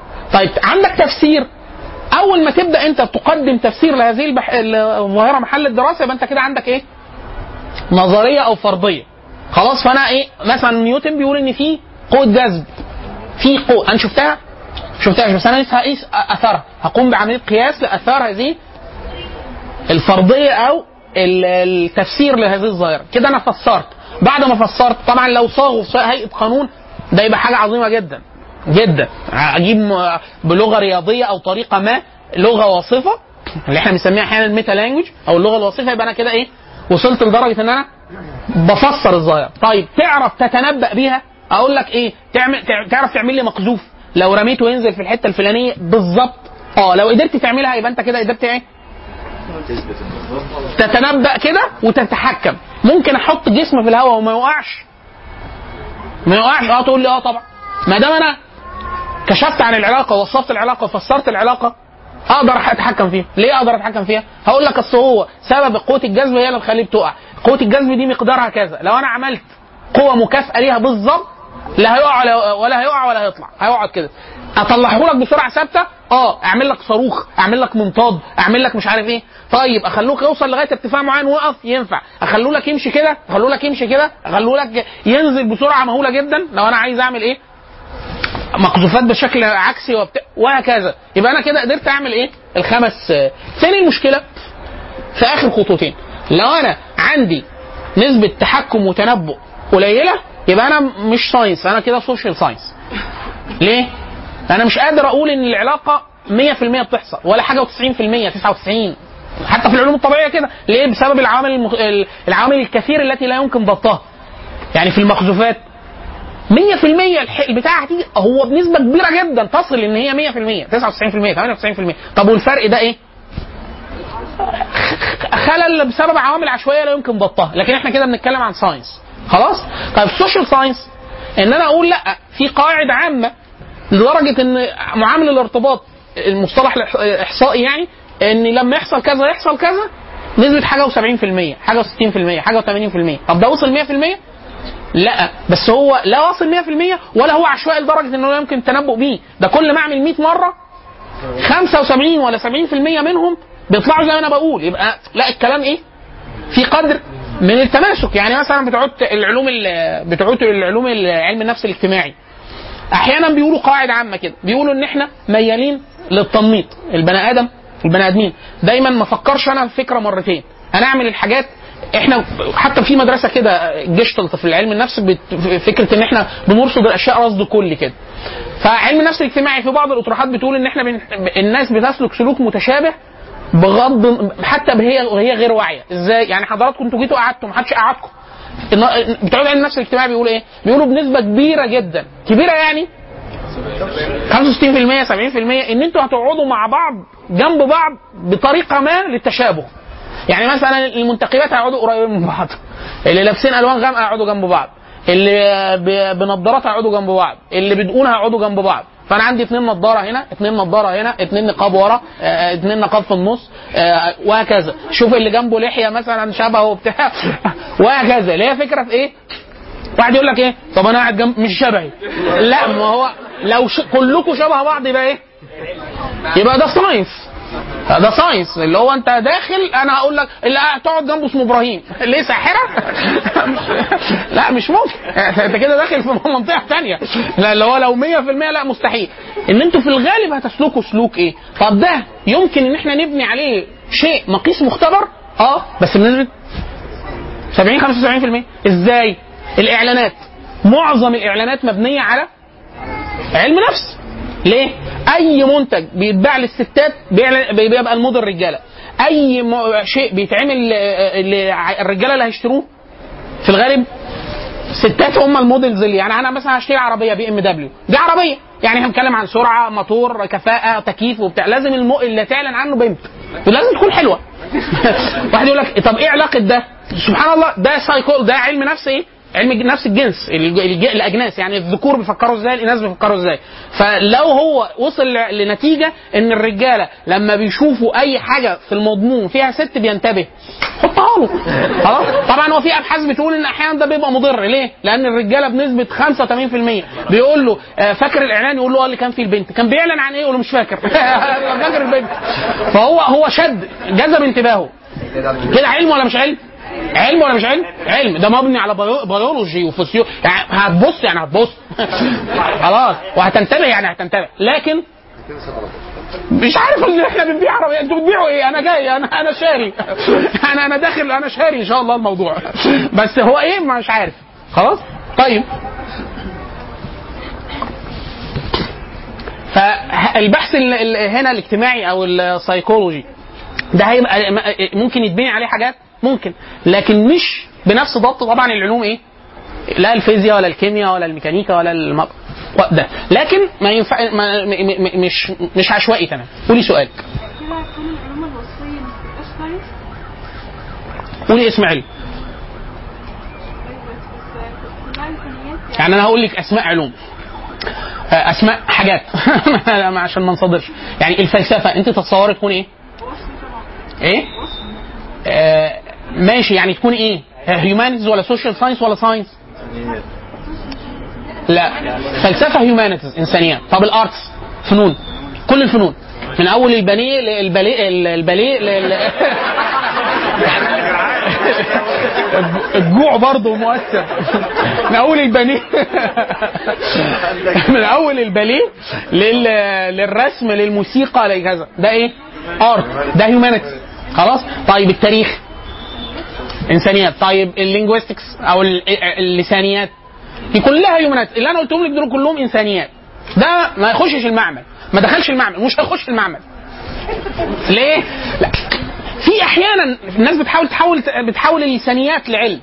بتحاول. عشان كده يقول لك إيه علم اللغة اللي هو بيدرس مش عارف إيه وبتاع. بس يعني ده أملهم. في كتاب لطيف جدا للدكتورة آه، يمنى طريف. يمنى طريف الخولي. أستاذة الفلسفة. أستاذة كبيرة جدا طبعا. اللي هي العلوم اللي يعني آه، إشكالية العلوم الإنسانية يعني آه، لا مش فلسفة العلم لا كتاب ليها كتاب صغير طبعا كتاب عظيم جدا فلسفة العلم لكن ليها كتاب عن إشكالية إيه؟ إشكالية علمية العلوم الإنسانية يعني هو بيتكلم في ده وإزاي ممكن نحلها؟ إزاي ممكن نحلها؟ لأن دي إيه؟ واحد يقول لك طب أنتوا عايزين تحولوا العلم ليه؟ فين المساحة؟ اللي أقول لك أنت هنا مش بتتكلم في كلام واسع في علم النفس. لا ده حاجة ممكن أنا أجربها وغيري يجربها وبتاع. وفي مساحة خليها برضو للتأمل في الفلسفة الفل... وهكذا. خلاص؟ اتفضل. علم النفس هم دلوقتي بيحاولوا يدخلوه في المعمل لا هو دخل. علم النفس التجريبي 100% جوه المعمل دلوقتي. بس أنهي مساحة؟ مساحة معينة؟ وتطبيقات معينة؟ ومدارس معينة. في مدارس لسه لما نيجي عند المدرسة التحليلية واللا شعور والانا والهو اللي هو إيه يعني- دخلوا بقى المعمل ده. ولا ولا ولا علم النفس؟ على حسب بقى أنت إيه اللي, إيه أنت عايز تدرسه. لو أنت بتدرس مثلا بتقول لي أنا بدرس آه يعني مثلا بتاع المساجين. أنا ده social social science ليه؟ لأن في قدر كبير جدا من التوقع. بس ما يوصلش المعامل الارتباطي يوصل ل 100% هو يعني بيعرض عليه ما هو ماشي بقى افرض انت دخلته المعمل ومديك معاملات ارتباط 60% و65% فاحنا كده مش بنتكلمش عن علم الفيزياء. ما ينفعش أنا أقول لك عم... لما لما نعمل العربية دي وفرمل تقف بعد قد إيه؟ فانا أقول له والله بنسبة 60% هتقف. لا ما ينفعش الكلام ده. نسبة تسارع العربية دي من صفر ل 100 كيلو. قد إيه؟ 3 ثواني 2 من 10 لو 2 من 10 لو الاثنين دول قالوا إحنا انت هنلبس في الحيطة. عشان كده في اعلان مشهور جدا بعض المهندسين بتوع الدبابات دول شغالين على فرامل بيعملوا نظام الكوابح بتاع الدبابة. واقفين إيه؟ صف قدام الدبابة والدبابة ماشية بأقصى سرعة وبعد كده بتفرمل. واحد يقول لك طب وهي لو كملت. دول المهندسين المصريين كانوا يبقوا واقفين قبل الحد بكيلو. يعني عشان هي اللي يقول لك إيه؟ يمكن. ما يقدر على القدرة إلا ربنا. أنا اوقفها ليه ساحر؟ يعني اللي هو فكرة إيه؟ لكن هم واقفين إيه؟ في الغالب ألمان. واقفين قدام الدبابة اللي هي إيه؟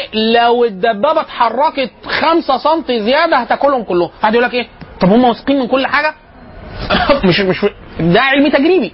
لو ما عملش كده زي المسدس ده لو ضربت الطلقة تطلع ولا ما تطلعش؟ 100% تطلع. 100% تطلع. طب هي هدفها المؤثر كام؟ 100% كذا كذا. ليه 100% واحد يقول لك إيه؟ طب ما تبلغش. 99 9 من 10 حلو كده. ليه؟ لأن المعوامل اللي هي بعد كده سرعة الريح وعيوب التصنيع ومش عارف إيه وبتاع حاجات يمكن حسابها بالاحصاء لسه هنيجي دلوقتي إيه؟ لذواقه الشاي دلوقتي الكلام عن ذواقة الشاي بقى إيه؟ لحظة واحدة. الحاجات اللي إحنا قلناها دي الخمس خطوات دي رأس تاج هذه العمليات هو الإحصاء. ليه؟ ليه يا اخوانا دي بيسموها فضيحة الفلسفة أو فضيحة الاستقراء. الحديد لو سخنا حتة حديد تتمدد ولا تنكمش؟ مين قال إن هي تتمدد؟ الان استقراء أنت حضرتك مسكت كل حديدة في العالم وسخنتها سخنت؟ الحديد آه أغلب الحديد إحنا عندنا في حاجة اسمها آه، آه، آه، بيسموها إيه؟ آه، بيسموها المجتمع مجتمع الظاهرة مجتمع الظاهرة في حالة الحديد دي كل الحديد اللي في الدنيا. إحنا نعرف نجرب كل الحديد اللي في الدنيا؟ يعني أنا مثلا لو اديتك مثلا ست بيضات وقلت لك كم بيضة سليمة؟ الستات وأي حد بياع وبتاع عندهم تجارب آه، في الضوء أو بالرج أو حتى في المية وبتاع يقول لك إيه؟ 100% سلام يعني طب اتأكد؟ لا ما أنا متأكد 100% ليه 100% ده استقراء تام. أنا عارف إن المجتمع بتاع الظاهرة كام بيضة؟ ستة. أنا جربت في كام بيضة؟ ستة. خلاص خلصنا. كل بيضة بيطلع منها كتكوت. والله على حسب. يعني أمها كان متجوزة ولا مش متجوزة؟ على حسب. ما هو كل الفراخ بتبيض. دي قاعدة. صح ولا؟ مش لازم يكون متجوزة ولا مش. قاعدة. خلاص. البيضة بقى تطلع كتكوت ولا لأ؟ دي حاجة متعلقة. طب كل بقى كتكوت يطلع حي ولا مش حي؟ لا دي قصة تانية. الله. آه أول مرة تسمعوا تفتكر. دي- أي حد هنا بيطري ممكن يفهمكم الموضوع ده إن هي دي نظام نشاطها الطبيعي إن هي تبيض لما لو لو هي متجوزة البيضة دي تطلع كتكوت مش متجوزة البيضة دي أنا أعملها بسمن بلدي وأعمل عليها أومليت وبتاع حاجات زي كده. الحمد لله. خلاص شاهد. نرجع تاني. نرجع تاني. نرجع تاني. حضرتك جربت كل الحديد اللي في الدنيا؟ لا. امال ليه بصدر واسع قوي بتقول لي أنا هصمم لك عربية حديد ومش عارف إيه وبتاع. بتقول لي بالاستقراء ما إحنا جربنا معظم. معظم. معظم العينات اللي إحنا شفناها لم تخل منها أي عينة. ده لا يعني إن هم مضطردين. واحد يقول لك لا في الغالب مضطردين. عشان كده إحنا بنقول إيه؟ واحد يقول لك إيه؟ وده نقاش فلسفي عميق جدا وديني كمان. اللي هي فكره اللي هي فكرة إيه؟ طلاقة القدرة. إنه ينفع كذا؟ ده مبني عليها فكرة المعجزات أو الكرامات أو مخالفة العادة. دي عادة الحديد إذا سخن يتمدد. يعني ممكن آه، عشان كده في ناس كتير آه ممكن يتخلف. قطعا ممكن يتخلف. عندنا امال لا عنده لا حتى الفلاسفه حتى فلاسفه العلم بيقولوا الاحتمال الأكبر إنه ما يتخلفش القانون الظاهرة. لكن احتمال يتخلف. ليه إحنا بنقول احتمال؟ احتمال لأن أنت ده حتى طبعا ده النظرية الاحتمالية دي حاليا هي المهيمنة على كل العلوم بما فيها الفيزياء. الفيزياء قعدت فترة قطعية فالعلوم كلها اتعادت منها. لما الفيزيائيين نفسهم قال لك تصدق إحنا غلطانين؟ إحنا لا احتم... الف... الف... ليه؟ ليه؟ الراجل بتاع الفيزياء ده إيه سبب كان القطعية اللي عنده؟ بيقول لك إيه؟ بيقول لك اللي أنا بتعامل مع ده حي ولا جامد؟ مش حي دي ذرة. أصغر حاجة في اللي أنا بتعامل معاه إيه؟ وحدة الذرة. طبعا إحنا حاليا بنقول لا أنت براح الذرة دي ممكن كلنا نخش جوه. الذرة دي كبيرة قوي جواها حاجات كتير. لكن الذرة دي مكونة من إيه؟ من نواة شوية إلكترونات شوية بروتونات شوية مش عارف إيه نيوترونات ده آخر حاجة بتاع منهج تاني إعدادي. طبعا حاليا في عندنا تسع أجسام تاني ولا 14 حاجة حاجة ما شاء الله برحت. الذرة وسعت واشتروا عملوا extension للذرة ففي حاجات كتير. خلاص؟ فواحد بيقول لك إيه؟ الحاجات دي الذرة دي عشان تسلك سلوك معين. لازم تسلكه. فالأصل كان الاجابه زمان إيه؟ أه. هي هي حاجة كائن حي. أنت ممكن تصحى من النوم تصحى وما تصحاش. إحنا في الغالب ما بنصحاش يعني. فكرة الانتخ الذرة مفيش حاجة اسمها كده. طب الإلكترون ممكن يكسل؟ يجي له شد عضلي لا ما يجيلوش. ما يجيلوش. لازم يقعد يلف على طول. طب هو بينتقل طبعا طبقا لقواعد قطعية؟ كان في الأول. شوف الراجل أنت تخصص إيه فضيلتك؟ حاسبات ومعلومات بص المؤمن انسان مؤمن. مؤمن بالعلم. ليه؟ لأن هو فعلا ما فيش حد يقدر يعني تقدر تقول عليا الطلاق الإلكترون لا- يتخل لا يا فندم تطلق مرض كده. على دي مسألة فقهية. لو الف- الفقيه يبقى دارس فيزياء. عارفين المسائل بتاعت الفقه؟ لو أنا قلت عليا الطلاق الإلكترون لا يتخلف تطلق مراته طلقت خلاص كده مرة. ليه؟ لأنه من أول الحاج هايزنبرج وإحنا جايين نظرية الكم. هو الإلكترون احتمال ليه سلوكيين؟ يسلك بسلوك معين. احتمال يسلك موجة. يا جسيم. بمزاج مين؟ لا ده كمان ده غير أثر الراصد. ده غير أثر الراصد. إحنا عندنا مشكلة في إن إحنا في أجسام اخوانا في الفيزياء. لما نقيسها بنغير الحاجة اللي إحنا بنقيسها. يعني الإلكترون أعزكم الله حاجة بس صغيرة جدا. فأنا لما أقيسه هقيسه بإيه؟ بشعاع ليزر. شعاع الليزر ده حاجة بسيطة جدا. لما يلمسوا الحاجة البسيطة جدا دي لما تلمس حاجة بسيطة جدا التانيين هتعملوا تغيروا إيه؟ بسيط جدا. فإحنا كده بس خلاص باظت. قال لك دقتها؟ آه آه باظت. عارف لما واحد يقول لك دقت الكيكة؟ آه اعمل واحدة غيرها. ليه؟ لا بوظت الصينية. هقدمها له 100 من اثر الوحش؟ مش ممكن. خلاص؟ وهكذا. ففي ظاهرة دي بيسموها بيسموها لو observer effect إن أنا لما أجي أقيسه أغيره. طب خلاص ما قيسوش خلاص اخليه قاعد. انت هتقيس ما بتقيسوش خلاص. طب هو هيسلك؟ انهي سلوك والله هو ضميره. الكلمة هو ضمير محدش كان يقدر يقولها في الفيزياء زمان ابدا. دلوقتي يا رب يا رب يعقل ويخش. نسبة 70% ممكن يعمل مش عارف إيه. إيه ده؟ يعني أنا ممكن أعمل تفاعل كيميائي. و آه أيوه دي. اللي أنت لقطتها في إن هو لا مش حتمي إحنا من ناحيه شرعيه بنقول إيه؟ إن كل الأشياء هي مخلوقة لله عز وجل فإن شاء امضاها إن شاء إيه؟ اوقفها فيعني إيه؟ الله عز وجل قيوم. يعني إيه قيوم؟ يعني قائم على حفظ كل شيء في كل وقت.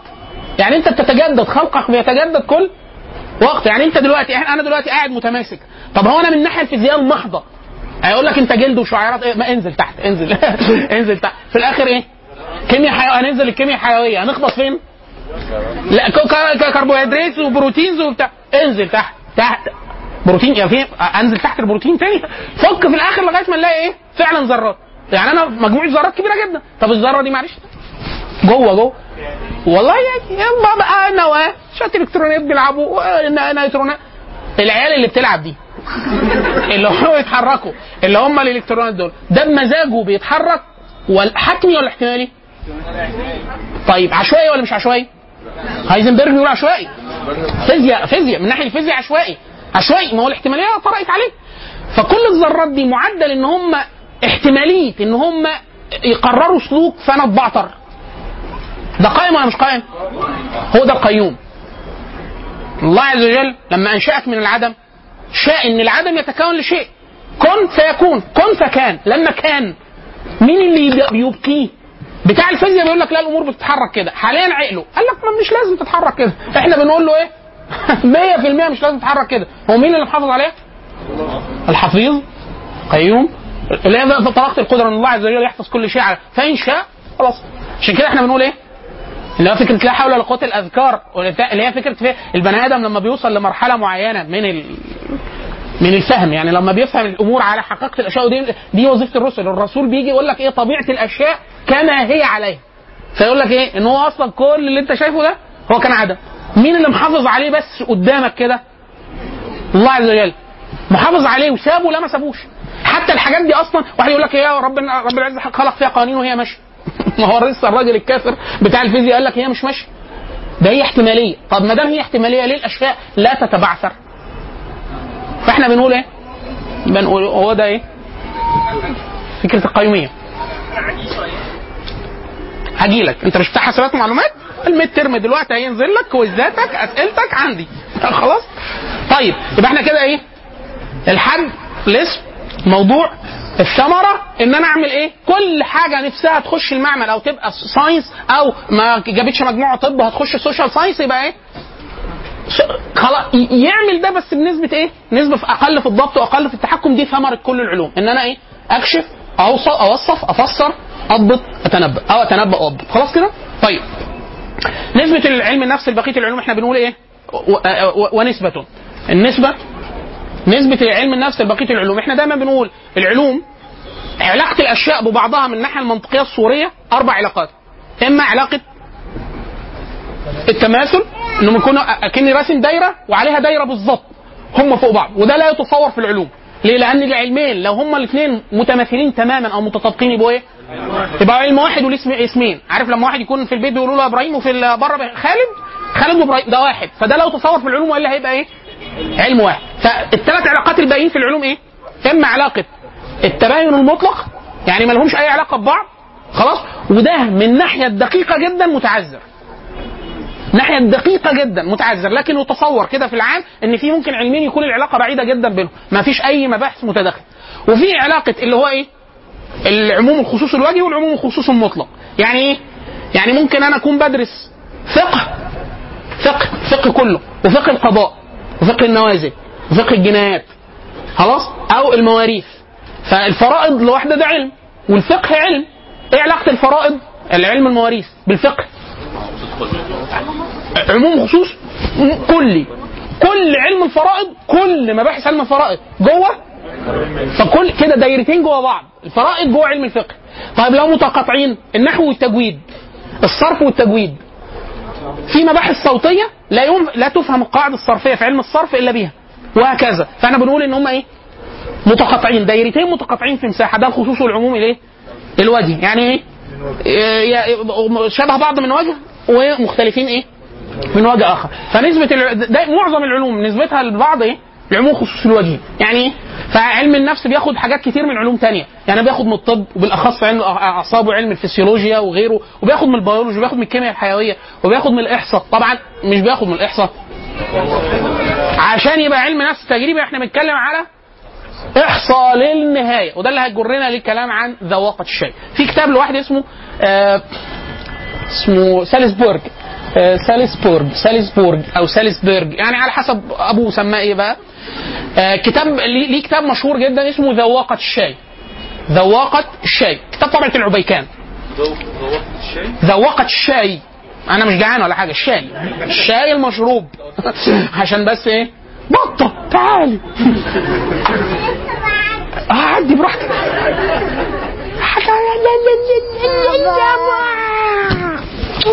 يومنا جت يا اخوانا بس خلاص المحاضرة باظت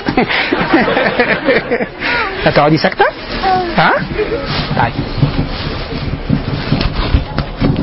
طيب إيه موضوع ذواقة الشاي؟ إيه ليه ليه الكتاب كده اسمه كده؟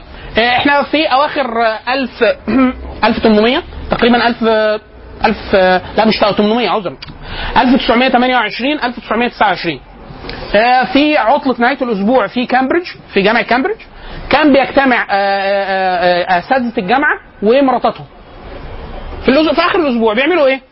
عايزة تنزلي بطة؟ طيب. هوبا.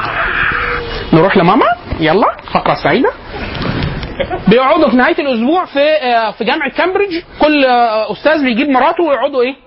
يشربوا شاي وياكلوا. خلاص. فواحدة الست اللي عازماهم في البيت بتقول لهم إيه؟ بتقول للرجالة. طبعا إحنا دايما بنقول إيه؟ إحنا بنادين لمعظم ال- ال- العلوم والظواهر الحسنة في العالم للنساء. كل الظواهر الحسنة. إيه السبب؟ إن لو واحد عمل حاجة وحشة أكيد حد في ست نكدت عليه. لو حد عمل حاجة حسنة يبقى أكيد في ست نكدت عليه برضه فهو عشان يتع... عشان ما حدش يعمل الح- الحركة دي وهكذا. طبعا آه، على سبيل المزاح الستات إيه؟ الست جت قالت لهم يا اخوانا من باب المضايفة قالت لهم حد يشرب شاي بلبن؟ فالناس قالت إيه؟ نشرب شاي بلبن طبعا. خلاص؟ فقالت لهم أحط اللبن قبل الشاي يعني أحط اللبن وبعد كده الشاي ولا أحط الشاي وبعد كده اللبن؟ ليهم اسئله يعني لو لو عارف مراتي لما أحيانا تقول لي عجبك البيبي حاجة كده. اللي هو فين؟ اللي كان في الأكل اللي هو ما أنا أقول أنا عملت لك Chinese food ماشي Chinese food حلو. أي حاجة بتيجي من ال Chinese كويسة. أنا ماليش دعوة. يعني أصل م- معدي في البيت من امبارح ولا النهارده لقيت حاجة زي إزازة البيرة. في المطبخ. فاقول بقول لمراتي بقول لا ده منكر؟ قالت لي لا ده آه، مش أي- Chinese اسمه إيه صوص حاجة كده. حاجة حاجة صوص يعني منكر ولا مش ما عشان برضه نبقى ما ده أنا ما ده اللي حطيته على ال Chinese food ولا تفرق. كفار يعني ما لازم تقولي حلال. يعني آه. فهي إيه؟ الأسئلة الطفيفة دي هي دي اللي بتفرق. فكل الرجالة بصوا لها قالوا لها إيه؟ هي هتفرق؟ البيض قبل اللبن قبل الشاي. هي طبعا قلبت وشها. جابت آه، عصاية المقشة وتحولت لساحرة شريرة. قالت لهم إيه؟ لا تفرق. أنتوا مش عارفين تميزوا. لو اللبن أحط الأول بعد كده الشاي. ولا الشاي الأول بعد كده اللبن. كل واحد يضرب اللي جنبه. ولا قلم هو الرجالة إيه؟ عليا الطلاق بثلاثه ما تفرق. قالت لهم بس. لا يمين بتاع واحد قاعد اسمه آه آه آه اسمه إيه يا ربي آه رونالد فيشر أو حد اسم كبير جدا فيشر من اهم اساتذة آه آه مبا- مناهج البحث التجريبية على الإطلاق كتب كتاب العمدة للعلم النفس التجريبي أو البحث التجريبي مطلقا اللي هو آه 1935 تقريبا كان فيشر ده اللي هو صاحب الواقعة دي بتاعة ذوقت الشاي عمل كتاب تقريبا 600 صفحة ولا حاجة زي كده هو أسس يعتبر من أهم الناس اللي أسست للبحث التجريبي. الراجل قال إيه؟ قال تاهت والاناهه. قالوا الجمل طلع النخلة ادي الجمل وادي النخلة. يا اخوان أنت يا ست الكل تعرفي تميزي ما بين اللبن قبل الشاي والشاي قالت له طبعا. وأي واحد ما يميز يبقى تيت طيب ادي اللبن وبتاع. أنت تخش فالناس بدأوا يسألوا الأسئلة اللي هي بعد كده هتصير قاعدة عامة في كل البحوث التجريبية اللي هو إيه؟ طب قد إيه عينة ناخدها من مجتمع الدراسة عشان ما تكونش حادي بادي كرنب زبادي سيدي محمد البغدادي. ما إحنا في الامتحانات إحنا عظماء في الامتحانات. وعلم تجريبي. طب طب طب, طب ده ولا مش طب. صيدلة. بننجح ولا ننجحش 85% دي نسبة دالة ومش دالة؟ انت جبتهم من دماغك؟ أبدا. إيه السبب؟ ان الدكتور اللي حاطط الامتحان ما حدش درس له إزاي يحط اختبار متعدد. اختبار متعدد ليه قواعد دقيقة جدا عشان يتعمل. لو ما اتعملش صح خلاص دخلنا في مساحة إيه؟ هايزنبرج والاحتمالات. دي دي وبتطلع صح. خلاص؟ يعني ما ليه؟ نسبة الاحتمال عالية. عالية. لازم يتعمل بدقة شديدة جدا. خلاص؟ فهو قال إيه؟ أقل عدد عمل شوية حسابات. ستة. لأن لو عملنا كوبايتين فقالت دي وطلعت صح. ما هو نسبة 50% إن هي يطلع إيه؟ صح. عارف لما واحد الدكتور يقول لك آه، دي ولا دي؟ تقول له آه، بي. برافو. والله. طلعت صح. مفاجأة. أنا شخصيا اتفاجئت. ما هو هو الراجل حاطط لك يا دي؟ يا دي. يبقى بنسبة كام في المية هتصيب الحقيقة؟ 50% 50% فهو إيه؟ الراجل قال لا ستة عشان تبقى النسبة معقدة جدا طبعا. جوه علم النفس جوه الإحصاء معروف ليه ليه ستة أقل حاجة. ستة. بعد كده نعمل إيه؟ هي ما تحضرش التجربة عشان ما يبقاش أي تأثير. ما حدش يبقى قاعد عشان ما أثرش فيها لأن أحيانا بيسموه إحنا رغبة إنجاح التجربة. فحد يقول له دي. زي إحنا هنا في مصر كل طلبة الطب بيشخصوا الحالات اللي اللي بياخدوها في امتحانات العملي في آخر السنة 100% صح. إيه السبب؟ لأنه راح للعيان اداله فلوس. خلاص اللي هو فكرة إن أنت لازم تتأكد إن محدش عايز ينجح التجربة. لأن لو واحد إيه تخيل جوزها قاعد في الستة. يقعد إيه؟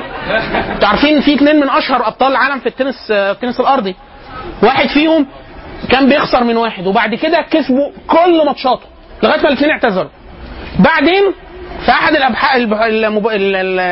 اللقاءات التلفزيونية قال أنا يعني هقول سر أول مرة أقوله أنا زمان كان بيكسبني والتاني أقوى منه serve وأسرع مش عارف إيه. قال بعد كده اكتشفت وأنا بتابع ماتشاتي اللي أنا خسرت منه اكتشفت إيه؟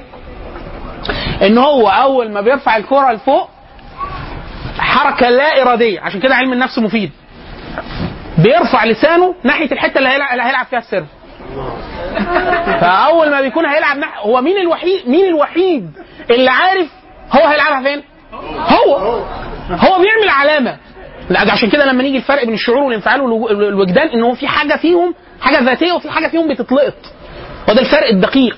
خلاص؟ وفي حاجة بتتلقط وبتدوم اللي هو المزاج حاجات زي كده. خلاص؟ فالراجل يعني كده يبقى فالتاني بيبقى إيه؟ مستعد فبيروح هوب السر كده فقده نص قوته وبتاع وبيكسبه التاني كان يا ابن ال- طبعا ما قالوش غير بعد ما إيه؟ بعد ما اعتزل هم خد كل الفلوس وخد كل البطولات ونفخوا. حتى التاني بمره بيقول بيقول أنا أنا كنت هتجن كنت بكسبه على طول بعد كده. شعرت للحظة إن هو قاعد جوه دماغي. هو طلع فعلا؟ انت اللي اقطع لسانك حد يعمل له كمامة وهيكسب. خلاص؟ فالشاهد. فعملوا التجربة. آه، فيشر طبعا هو اللي عمل التجربة. طلعوا الناس ودوا الست الناحية الثانية هوب ست كوبايات. كل واحدة فيهم إيه؟ شاي قبل اللبن لا شاي نسبة دالة ما يكونوش كلهم. في دكاترة إيه؟ تلاقيه ذكي جدا عامل إيه؟ امتحان 20 صح 20 غلط. يا ابني ده حتى يتغششوا سهل. يعني إيه؟ لازم تبقى عارف إن أنت في الامتحان هيغششوهم. وهكذا. الغريبة إن الست جابت كل الاحتمالات صح. طلع يفرق ولا ما يفرقش؟ وشك للحيط حي العلم قص ضوافرك اللي هو إيه؟ طلع كلامها صح 100% واحد يقول لك إيه؟ لا ما ما تبقاش مبالغ مش لا هو 100% ليه؟ لأن العينة كلها موجودة وجربت كل الشاي بلبن باللبن بشاي ونجحت خلاص تكسبي معاك معانا حضرتك براد هدية خلاص طبعا فيشر بعد كده طبعا العلم كل كل الأبحاث دلوقتي بقت إيه؟ الف ب إحنا بنتكلم عن إحصاء إحصاء إيه بقى؟ طبعا بعد كده حصل خلل مهول جدا في إيه اللي هو بيسموه الكذب بالإحصاء إن هو أنت ممكن تكذب بالإحصاء نفسها. فإيه الإجراءات حتى الإحصائية؟ اللي هو علم كامل اسمه مناهج البحث العلمي اللي هو إزاي تضبط التجربة. عندنا مادة كاملة بندرسها في الإحصاء اسمها العينات. إزاي تاخد عينة؟ الحاجات الاحتمالية الحاجات اللي معامل واحد الحاجات اللي معاملين الحاجات بحر. كامل طبعا بعد كده علم الإحصاء الاحتمالات هو بيه إيه؟ هو العلم المهيمن على جميع الأبحاث التجريبية وخاصة بعد ما عقلوا بتوع الفيزياء وتابوا وأنابوا وأعلنوا توبة صريحة قال لك إيه؟ احتمال. والله ما ياض الإلكترون. ما احتمال. والله مش عارفين. يعني هو بمزاجه؟ والله أنا محرج بس هو بمزاجه. يعني فعلا فكده إحنا إيه معانا من الفيزياء. بسم الله الرحمن الرحيم. فكده بقى بتوع الفيزياء ما يعيروش بتوع إيه؟ لا علم النفس ولا الاجتماع لأن إحنا كلنا كلنا دلوقتي. خلاص. يعني يخف ولا ما يخفش؟ طب الطب. واحد يقول لك لا. الطب الطب احتمالي بدرجه مهولة. لدرجة حاليا دلوقتي الدكاترة يقول لك إيه؟ ممكن نديله العلاج. الصح. اللي جر نجح مع كل الناس وهو ما ينجحش. شوف بقى يا أخي. بومة. في الطب يا إخوانا آه. ممكن علاج يكون بنسبة 100% صح في وقت من الأوقات وبعد كده يطلع 100% غلط ويتبخر في النشرة آه. 1900 حاجة و50 كان في علاج بي- بيتعطي للحوامل آمن. وبعد كده فجأة عملوا أبحاث زيادة فوجئوا إن هو بيعمل تشويه للأجنة حاليا مدرج بطلوا ينتجوه وخلاص ساعتها اللي كانوا بيدوه وفي كل الوثائق العلمية في الطب 100% صح؟ بعد كده طلع 100 إيه؟ 100% غلط فخلاص كده؟ لا تعايرني ولا اي احتمال طايلني وطايلك. خلاص. دي دي اللي هو بتاع علم النفس الاجتماع وتحطها على المعمل. وصورة هايزنبرج وهو حاضن القطة بحيث يبقى كده إيه؟ عارفين القطة؟ أيوه الرجالة بتوع الفيزياء ممكن تدوروا على القطة. خلاص. إيه إيه؟ إيه تاني؟ لا لا فيشر اللي عمل التجربه أنت بتقولي آه ما تنسبش للست للولية. قال لك قاعدة أم محمد. قانون أم سيد. مثلا كان سيدة فاضلة من أسرة محافظة. هو اللي عمل التجربه هي اللي هي اللي حلف الطلاق إن هو يفرق. لا مش هي اللي اكتشفت. هي دي عارفاها من قبل ما يعني أمها قايلة لها وجدتها. قانون قاعدة أم محمد. أم محمد rule. معروفة. واحد كان في دكتور الله يمسيه الخير كان بيدينا Fortran آه، لغة برمجة بدائية شوية وإحنا في هندسة. فكان واقف ورانا في المعمل معمل حاسب آلي. وإحنا في المعمل ومش واخدين بالنا إن إحنا ورانا. وهو في معيد بيتكلم والدكتور بيلف. إحنا مش واخدين بالنا إن هو ورانا واقف ورانا. ورا واحد اسمه صديقنا اسمه أشرف الله يمسيه الخير فالدكتور المعيد بيقول إيه؟ كل واحد يفتح ملف جديد. فتحنا. فإحنا قاعدين إيه؟ حاجة سمعنا. آه، فتحنا. كده. سميه اسم يسهل تذكره آه، ينطبق للقواعد. القواعد اللي هو إيه؟ مش 400 رقم. ومش 1 2 3 4 5 6 ومش حاجة عشوائيه عشان لما أقول لك هو فين أقول لك ما مش عارف ادور عليه ليه؟ ما مش عارف اسمه إيه. وهكذا. خلاص حاجة يسهل تذكرها حاجات كده. وبتاع. فهو إيه اشرف ده كان دمه خفيف. فبصص لي كده قال لي إيه؟ نسميه ام أم محمد دوت كوم. وإحنا واقفين بنبص. إحنا والدكتور الراجل قال جوعان جوعان هو كان راجل درس بره فكان في قدر ما من ال... من طبعا لو واحد تاني كان جابه أم محمد. شخصيا نرجع تاني. فخلاص الحد الاسم الموضوع الثمره النسبة فكرة ال- الخصوص والعموم آه، الوجهي آه، فضله. فضل ال- العلم. طبعا إحنا دايما بنقول فضل العلم وشرف العلم. معظم ال- العلوم اللي اللي بتعرف الإنسان بطبيعة النفس البشرية طبيعة النفس البشرية طبيعة الاجتماع البشري طبيعة آه، علم النفس يا أخوانا ليه أكتر من 58 قسم 58 قسم جزئي ففضله أو شرفه إن هو في مساحة مهولة جدا من سلوكنا كبني آدمين خلاص سواء سلوك إيجابي سلبي كم حاجات مهولة جدا إحنا بنعملها مرتبطة على بعض النتائج والأبحاث اللي إحنا لو عندنا قدر ما متماسك من التوقع لا هنبقى إيه؟ هتفرق معانا جدا زي إيه؟ زي إيه؟ ده فضل الشيء يعرف من آه هو بيقدر يعمل إيه؟ فإحنا مثلا عندنا آه علم نفس تربوي، عندنا علم نفس رياضي، عندنا علم يعني مثلا أنا راجل بعمل رياضة أو حاجة فتنس أو حتى علم نفس عسكري والناس دي بتعمل جهد بدني خلاص أنا عايز يوصل لحالة الاستشفاء بسرعة استشفاء بسرعة علم النفس علم النفس الاجتماعي علم النفس الاجتماعي يقول إن لو الراجل ده. اللعيب المصاب اثنين مصابين بنفس الدرجة بنفس درجة الإصابة. معاه مجموعة داعمة وعلاقاته حسنة وبيتلقى دعم إيجابي. سرعة الاستشفاء بتوصل أحيانا 35 يعني تلك الوقت بيختصر في الاستشفاء أسرع. يا بيه أنا بقول لك ده مرض يعني إصابة حاجة بدنية. بتاع آه. واحد يقول لك طب في واحد عنده مش عارف أمراض نفسية يعني في حد بيروح يكشف عند الدكتور. الدكتور بيقول له انت عندك قولون عندك قرحة في المعدة. يقعد يجرب فيه كل العلاجات. ما بيخفش. بتاع علم النفس بيجي يقول له إيه؟ بيقول له لا في إحنا عندنا ظاهر بنسميها سايكوسوماتيه يعني هو نفس جسماني. ده هو أصلا الراجل. لو شفت إيه سبب إن هو متضايق بالب- بالبلدي يعني كده هو طبعا ليه توصيف هنشوفه ده مكتئب ولا عنده مش عارف إيه. هت هتروح. يعني من غير ما اديله علاج مادي؟ آه. طب اديك العكس بقى. العكس. انت ممكن توهمه ان انت بتديله علاج ويخف. ال placebo effect أو العلاج بالوهم. ده سلبي وايجابي طبعا. في ناس بتبيع هبيع لك البتاعة دي. آه بتخفف من كذا. طبعا في ناس بتبيع بملايين. حاجات ما بتعملش أي حاجة هي pseudo science وبسبب إن هو دارس حاجة اللي هي فكرة العلاج بالوهم. إنه ممكن واحد يخف نفسيا مجرد بالوهم. أو 75% من الناس بتتأثر بالوهم. واحد يقول لك أنا جربتها في ناس كتير ألاقيها لابسة حاجة معدنية كده. إيه إيه البتاعة دي؟ يقول لك إيه؟ لا اوعى تفتكر ده وهم خرافات. لا لا مش إيه دي بقى؟ Power Balance. يعني إيه؟ تبقى ماشي. عارف اللي هو إيه؟ العربية يقول لك لما توديها تترصرص أو الزوايا آه دي كده. ما تخلكش ترفّ. يعني أنت لو أنت ماشي سبت الدركسيون ما تحدفش. أنا بتاع ميكانيكا أنا ما أقدرش أفكر غير كده. هي إيه يا دي اللي Power Balance؟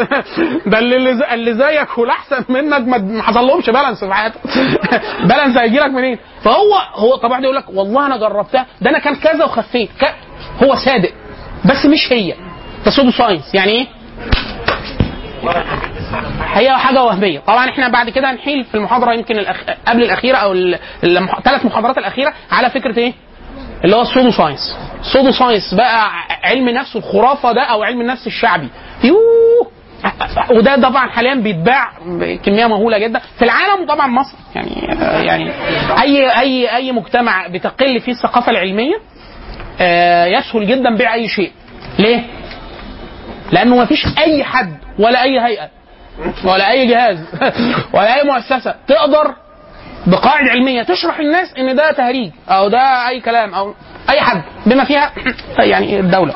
طيب ولا اي ولا أي حد زي ما قالت كده. كلمة حد يشار بها لأي كائن فضائي. طيب. إيه؟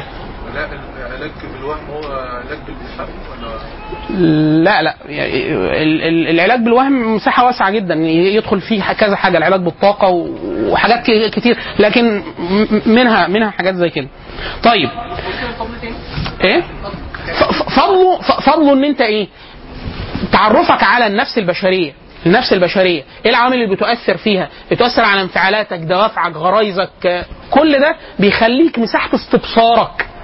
بقدراتك أنت كإنسان. واستبصارك بالسلوك الصحيح في مساحات قطاعات كبيرة جدا من النشاط الإنساني عالية منها الحاجات الطبية منها الحاجات الإعلامية منها الحاجات التربوية. يعني مثلا لو أنا قلت لك من ناحية علم النفس إن الطفل لغاية سن معين آه مثلا التعزيز الإيجابي بالنسبة له كويس إن العقاب البدني مش كوي... مش كوي... ده ممكن يغير مسار أمة. مجرد معلومة في علم النفس حاجة في التربية حاجة في التدريس أفضل طريقة للتذكر أفضل طريقة للنسيان. أفضل ط- واحد يقول لك طب أنت عايز تنسى ليه؟ ممكن تكون خبرة سلبية. أنا عايز أنساها. خلاص؟ حاجة إيجابية. أنا بذاكر وعايز أحفظ. ليلة الامتحان وعايزين نلم آخر ثلاث شباتر. هنعمل إيه؟ اعمل لي خريطة ذهنية اعمل لي آه، تكنيكس ازود الذاكره قصيرة المدى آه، إحنا عندنا ذاكرة خاطفه وذاكرة مط... آه، قصيرة المدى وذاكرة طويلة المدى. مشك- مش- مشكلة الذاكرة قصيرة المدى طبقا لعلم النفس المعرفي إن هي آخرها سبع وحدات من خمسة لتسع وحدات. فانا لو اديتك سبع اسماء حاجات تحفظهم أكتر هتضيع معظمهم وتفتكر خمسه من خمسة لتسعة على حسب انت إيه؟ تدريبك وملكاتك ودراستك وبتاع. طب أنا عايز ازودهم ل 70 واحد لك مستحيل. هو ده. ده فضل علم النفس المعرفي هو كل علم نفس هم 58 قسم. لو مشيت عليهم هو ده فضل دراسة علم النفس الكلي. علم النفس العصبي علم النفس التربوي علم النفس الرياضي علم النفس الإعلامي العسكري ال- الطبي ال- الجنائي حاجات كتيرة جدا. ده اللي بيخليك إيه؟ والنهاردة وإحنا بنتكلم كل ده دخل المعمل. لا مش كله. نسبة دخول ما هو إن هو يخش المعمل دي مش فضيلة، ليه؟ ما هو يخش المعمل وبيطلع لك معامل ارتباط 60% هو دخل دخل معمل. بس مش كل الناس هتعمل كذا، مش كل الظاهر ف 65 أو 60 دي كويس؟ مش مشكلة بس يعني بس مش 100% يعني ما تقدرش تحلف على يلا. إنه كذا. لا يعني في الإعلانات إحنا بنقول إن ده مثلا هيستهدف في الغالب 60% من الشريحة المطلوبة. طب ليه ما بتقولش 100% معرفش. طب إحنا لو قللنا سعر البتاعة دي الناس هتقبل عليها. في- معروف كده. في سلع لو قل سعرها خلاص مبيعاتها تقل جدا. ولا إزاي؟ هي السلعة الدافع. ده بتوع علم نفس الإعلام وعلم نفس التسويق. يقول لك إحنا بنشتري ليه؟ ده سلوك سلوك إنساني. مش إحنا قلنا فعل أي فعل أو قول. أنت بتشتري ليه؟ أحيانا للحاجة واحيانا للتظاهر الاجتماعي واحيانا لتحديد الطبقه يعني أنا مثلا لو داخل على كمين بدقني دي ولابس جلابية خلاص. وساق 127 لا مؤاخذة لاي حد معاه ساق 127 خلاص. أو خنفسة. ولا لا لا لا معاش كده. هيتعامل معاه إزاي؟ بطريقة. لو أنا داخل BMW جر رباعي. بدقني بجلبابي. بطريقة. يقول لك سارق العربية. لا سارق العربية. وده الصح. آه فهو يتعامل معايا إيه؟ تعامل إيه؟ تعامل مختلف قال لك أنا عايز أتعامل ك... كمسجون سياسي. أتعامل كحرامي غسيل خلاص فأنا الفكرة في إيه؟ لا هتفرق. إيه السبب؟ إيه السبب؟ لا. ده هو بتاع علم النفس بيقول لك عشان كده في إيه؟ في المقابلات. في المقابلات يقول لك هتروح تعمل انترفيو البس كذا. اعمل كذا.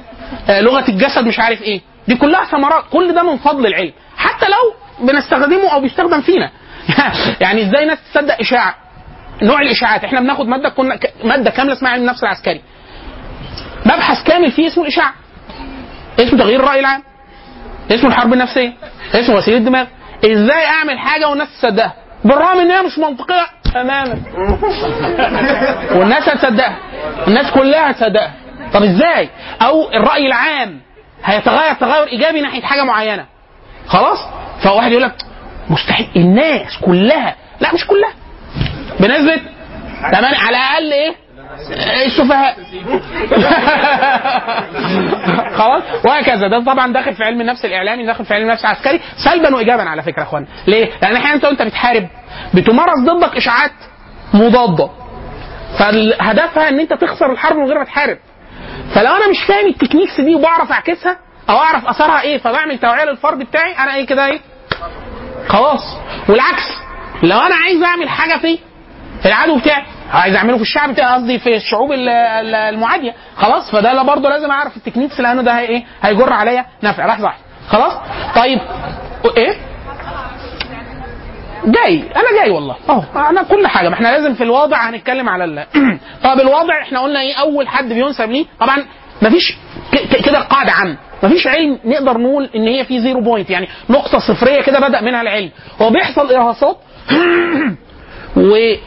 وتطور فيه روافد مختلفة ومركبة في الغاية في في لما في الآخر دول بيتشكلوا بيصوغوا النقطة اللي إحنا بيحلو لينا بيحلو لينا تاريخيا إحنا زي ويليام آه، فونت هو مش 1879 ده الحقيقة من أول الفلاسفة من أول ديكارت ومن أول 1700 الناس بتقول حاجات ينفع تكون لبنة في البناء.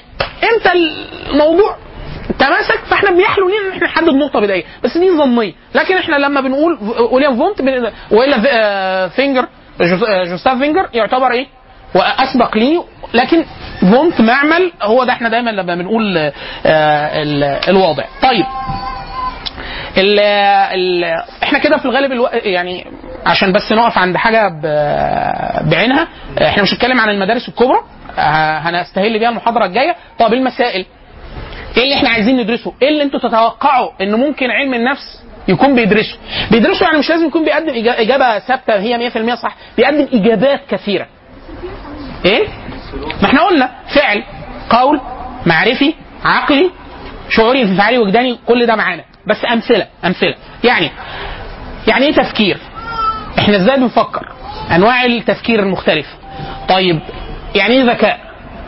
أنواع الذكاء لو كان لي أنواع ذكاء بيتقاس إزاي؟ إيه الحد اللي أقول إن الراجل ده أو الست دي أو الطفل ده غبي؟ إيه ال- المعيار اللي أقول إن ده طبيعي؟ إيه المعيار اللي أنا أقول إن هو إيه؟ عبقري؟ إيه المساحة اللي أنا أقول إن هو مجنون؟ خلاص؟ طيب الخوف، الغضب، القلق كل هذه ال- الأحاسيس والمشاعر والانفعالات دي بتيجي إزاي؟ تقف إزاي؟ خلاص في حاجات مبز... في حاجات مبررة في حاجات غير مبررة. عشان كده إحنا أحيانا في مسمى يقول لك خوف خوف طبيعي وخوف مرضي. يقول لك ده عنده فوبيا من المناطق المغلقة. الستات عندها فوبيا معظم الستات. البراس والصراصير. يا بنت الصرصار ده هت- لا الفئران ده كائن لطيف جدا. أنا أعرف ناس كانت بتاكل الفئران يا فندم. آه في في في طبعا في بتقولوا إيه عليه؟ الصين بتاكل كل حاجة. إحنا شخصيا كل الناس اللي قاعدة دلوقتي قدامي كلت حاجات ما هي مش عارفة إن هي كلتها. نكذب على بعض. في مصر جالته كلاب لما تريته طيب إحنا إزاي بنتعلم؟ إزاي الطفل الطفل بالنسبة لنا معجزة. بس إحنا بنتناساها اللي هو إيه؟ إزاي بيتعلم؟ إزاي بيتعلم الكلام؟ إزاي بنقول له الحاجة؟ إزاي انت اما اعلمك حاجة بتعرف تعملها كذا مرة وكل مرة كفاءتك بتزيد. خلاص؟ إيه اللي بيأثر على التعلم؟ إزاي بنفتكر؟ الذاكرة. إزاي بننسى؟ هل إحنا بننسى فعلا؟ ولا الحاجات دي متخزنة بطريقة لا يمكن استدعاء أو يصعب استدعاء؟ للدليل إن إحنا في حاجات بنتصور إحنا طول عمرنا نسينا في الامتحان. في حاجة بتبقى ناسيها تمام أول ما تطلع من باب اللجنة؟ أرجع تاني. خلاص يلا. وأنت بت يعني أول ما تطلع الكارنيه تحطه جوه المحفظة؟ طب يعني الذاكرة ده أنتوا لا ده أنتوا مربطين مع بعض انت والدكتور. أو الحتة اللي تقول الدكتور مش هيجيبها. اللي الدكتور قال لك بيجيبها. وهكذا. طيب آه الانفعالات. إحنا ليه بننفعل؟ ليه بننفعل؟ ليه درجات انفعالاتنا بتختلف؟ ليه درجات انفعالاتنا بتختلف؟ ليه الناس أنماطها بتختلف في الانفعال؟ ليه مزاجات الناس مختلفة؟ في واحد دايما بشوش، في واحد كئيب، في حد كئيب جدا ومنبسط جدا، مرة واحدة عمال إيه ده؟ الستات مرة واحدة قلبت. عدلت. يعني نعمل إيه؟ لولا الحل الشرعي ما كناش. النبي صلى الله عليه وسلم يعني هو موصي عليكم. فإحنا يعني واخدينكم على الوصية. خلاص؟ فالستات لما حد بيدرس علم نفس بيفاجئ إن إيه؟ لا ده ليه في- في قدر كبير جدا في تفسير. الستات بيولوجيا آه، في وقت معين لا الستات ممكن تتغير تماما. لأسباب يمكن فهمها ويمكن قياسها ويمكن التعامل معاها. فلو هو مش عارف هو دي من فضائل علم النفس. فهم علم فهم النساء. اكتبها دي دي مهمة دي. عشان كده أحيانا في حاجة اسمها إرشاد أسري. الراجل بتبقى خلاص هيطلقوا بيروح للدكتور الدكتور في ودنه. يقول له كلمتين بيطلع تلاقي إيه؟ الست عمالة على الفيسبوك حالات حب وقلوب. إيه السبب؟ والراجل عرف ال- المعادلة؟ ماشي مظبوط. اديها وردة. اديها بوسة. بحبك. بتاع أحسن. طب إحنا إيه شغل العيال ده؟ لا هو حلو شغال ومؤثر، هم عرفوا برضه يفضل مؤثر شوف قالوا بينسوا. ما هو مشكلة ادي مثلا فكرة التذكر. تذكر الستات الحمد لله الذاكرة بتاعتهم انتقائيا فعالية. يعني هي مثلا أنت مسود الدنيا طين ليك خمس شهور وعملت حاجة جامدة. جبت وردة عملت سهرة بتاع. عايز خمس شهور دول اتمسحوا. بس هترجع تفتكرهم انتقائيا. هي بتعمل انت عايز ده خمس شهور. طب ما انت كانت اللقطة فين الانتقائي؟ يعني انت بتختاري مز... ده اختيار عشوائي ده. اختيار من متعدد. بمزاجها. مش كده؟ صلى الله على محمد. قال لك يكفرنا العشير. هو كفران العشير هو مسألة مسألة متعلقة بالذاكرة والانفعال. اللي هو فكرة إيه؟ ولو أحسنت احدى يعني هو الراجل. أحسن. قالت والله إيه؟ فرأت منه شيء؟ قالت والله لو هي هي ما بتكذبش على فكرة. ما بتكذبش. هي الذاكرة اللي هو FIFO. عارف FIFO و LIFO آه الراجل ده فاهم. في حاجة اسمها last in first out first out first in عارفين نظرية الطابور؟ طابور. في FIFO و LIFO FIFO first in first out أو first in first out في واحد أول ما بيخش في الطابور أول واحد بيخش بيتخدم. اللي بيجي بعده بيتخدم بعده. خلاص؟ آه لو إحنا جبنا طباق وحطيناها فوق بعض. طباق. الطبق الأولاني خدناه. وبعد كده؟ في آخر طبق حطيناه هو أول واحد هنستخدمه. خلاص؟ فالستات الذاكرة بتاعتها يعني إيه؟ ممكن آخر حاجة هي أنت آخر حاجة حطيناها هي بتاع عشان كده إيه؟ تحسن في أخ... في آخر أمرك إن شاء الله إيه؟ يغفر لك ما سلف إن شاء الله. خلاص؟ فدي طبعا دي مداخل مفيدة جدا والعكس. الستات آه الرجالة طبعا أنتوا مش طبيعيين يعني وإحنا مش طبيعيين. برضه الستات إيه؟ الرجالة تلاقي الراجل في غا... غاية في الانف... يعني إيه؟ راجل وقور وكل حاجة وبتاع تخش تلاقيه في الأوضة عمال يلعب بيس. طب إحنا كان في مشكلة ومش عارفين هندفع الإيجار إزاي وال... هو بيعمل إيه دلوقتي خلاص هو الراجل سيكولوجيا بيعمل حاجات هايفة كده فأنت ما تاخديش عليه برضه. خلاص الرجالة. فكرة التحمل إمتى بينهار الراجل تلاقيه متماسك جوه مرة واحدة انهار الستات بينهاروا على طول فمش ما, بنقدرش نحدد نقطة انهيار هي منهارة ما يعني ما حصلش إن تماسك فأنت مش قلقان هو الراجل قاعد متماسك ونهار فلو ما بيتفهم طبعا ده سيكولوجيا بيبقى كويس فمسائل علم النفس كل هذه؟ المسائل المتعلقة بالثلاث مساحات الكبرى اللي إحنا آه قلناهم. لو حد آه، حضراتكم تتكرموا علينا وتقروا تكليفين كده لطاف. آه، في كتاب في كتاب اسمه علم النفس علم النفس في 100 عام. علم النفس في 100 عام. بتاع واحد اسمه فلوجل. فلوجل. آه، فيه لام واو جيم لام. خلاص ده موجود آه، طبع دار الطليعه هو موجود على الإنترنت. حضراتكم ممكن تقروا لنا من صفحة 13 لصفحة 34 دي الإرهاصات من صفحة 13 ل 34 خلاص؟ وفي كتاب اسمه مدخل إلى علم النفس. كتاب لطيف جدا. أنا شخصيا يعني إيه آه، بوصي بيه كمدخل عام لعلم النفس لكن إحنا عايزين نقرأ منه حاجة بعينها. مدخل إلى علم النفس بتاع عماد عبد الرحيم زغلول وعلي فالح الهنداوي. طبع دار الكتاب الجامعي الامارات كتاب اسمه مدخل علم النفس. طبعة دار الكتاب الجامعي بالإمارات. بتاع واحد اسمه عماد دكتور عماد عبد الرحيم زغلول. واحد اسمه علي فالح الهنداوي. عايزين حضراتكم تقروا لنا من صفحة 27 لصفحة 41 ده هيغطي لنا أنهي مساحة في اللي إحنا قلناه الإرهاصات التاريخية لعلم النفس. لغاية اللي هو المساحة الفلسفية المساحات اللي شبه علمية لغاية حافه المساحة العلمية. هو كتاب آه كتاب آه علم النفس في 100 عام أصلا كتاب لطيف جدا بس مشكلته إن هو في أوائل الثلاثينات 1931 في كتاب مكمل ليه اسمه تاريخ علم النفس الحديث. لو حد عايز يستكمل مرجعين في تاريخ علم النفس مرجعين كاملين. علم النفس في 100 عام اللي إحنا بتاع قلناه بتاع فلوجل بس واقف عند 1931 آه مترجم آه. هو اسمه كي dot جي dot كي فلوجل. يعني هو هو أجنبي يعني الكتاب غربي. الكتاب الثاني اسمه تاريخ علم النفس الحديث. ده مكمل لنا لغاية مس- مساحة قريبة جدا من الوقت الحالي. تاريخ علم النفس الحديث للثنائي آه، شولتز. اثنين شولتز آه، في الغالب بيبقى راجل ومراته أو اثنين إخوات بس في الغالب راجل ومراته. لأنه في الغربيين بيسموا الستات بعد الزواج باسم عيلة ال- الزوج. فواحد فيهم اسمه دوان شوالتز والتاني اسمه سيدني آه، إيلين آه، شولتز. مش عارف شوالتز ولا شولتز بس الغالب شولتز. خلاص. تاريخ علم النفس الحديث طبعة المركز القومي للترجمة. أي حد طبعا باحث أو طالب أو دكتور أو آه يعني صحفي أو حاجة بياخد خصم 50% من المركز القومي للترجمة. خلاص. بالكارنيه آه تاريخ علم النفس الحديث بتاع شولتز طبعا المركز القومي للترجمة. ده هو وعلم النفس في 100 عام. لو حد عايز من دلوقتي يكون مراجع الدورة دي كلها على بعضها دول هيغطوا له مساحة تاريخ العلم. من أول بيبدأ خالص من الاهراسات الفلسفية القديمة جدا لغاية وقت الناس هذا. آه لو حد عايز مدخل عام وشامل بس مدخل لغير يعني حتى غير المتخصص لو قراه هيبقى مفيد جدا. اللي أحلنا عليه في الواجب الثاني اللي هو بتاع زغلول والهنداوي لا لا التكليفين القرائي ده دي دي مراجع لو حد عايز اسم مرجع التكليفين هم تكليفين بس. صد آه، من 13 ل 34 في تاريخ علم في علم النفس في 100 عام ومن 27 ل 41 في بتاع زغلول والهنداوي خلاص كده. دول إيه هيغطوا؟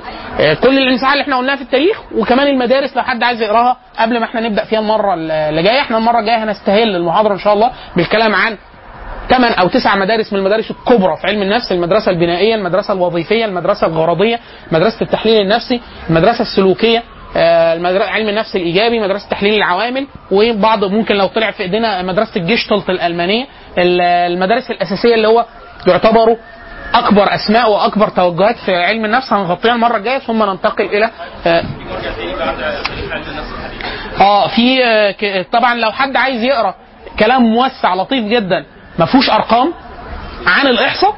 كتاب ذواقه الشاي اللي إحنا أحلنا عليه بتاع ديفيد سالزبورج ما إحنا دلوقتي إحنا بنملي مراجع. يعني مش آه، حاجة أنتوا لنقطة معينة. ده لو واحد إيه دايما إحنا بنقول معرفة مظان العلم نصف العلم. لو انت عارف المرجع كده انت قطعت نص الشوط. فلو حد عايز يقرأ بتوسع عن آه، أثر آه، الإحصاء في طفرة العلوم في القرن العشرين كتاب بتاع سالزبورج كتاب فوق الرائع. طبعة العبيكان اسمه ذواقة الشاي. طبعا موجود PDF الكتاب.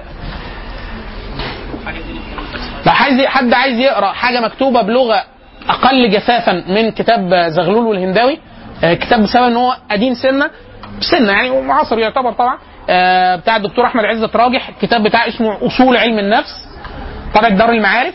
آه، مكتوب بلغة بلغة بسيطة لكن طبعا كتاب الزغلول والهنداوي ميزته الكبرى إن هو شامل على قدر مهول جدا من المباحث اللي أي حد عايز يقرا في علم النفس يغطيها له في. في كتاب واحد. دي الميزة.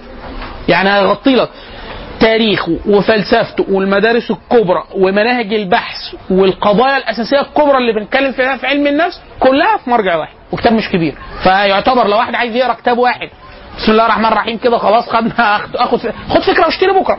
يعني مش آه، الكتاب بتاع الزغلول والهنداوي. حد عايز لغة أكثر ليونة. لا لا ليونة. يعني لغته الأدبية أحلى طبعا بتاع أحمد عزت راجح لأنه حتى حتى كتب اللي بيترجمها بيبقى لغته رصينة جدا يعني. آه، آه، نكتفي بهذا القدر. المرة الجاية إن شاء الله نستهل كلامنا عن المدارس الكبرى وعلم النفس. سبحانك اللهم وبحمدك أشهد أن لا إله إلا أنت أستغفرك وأتوب إليك.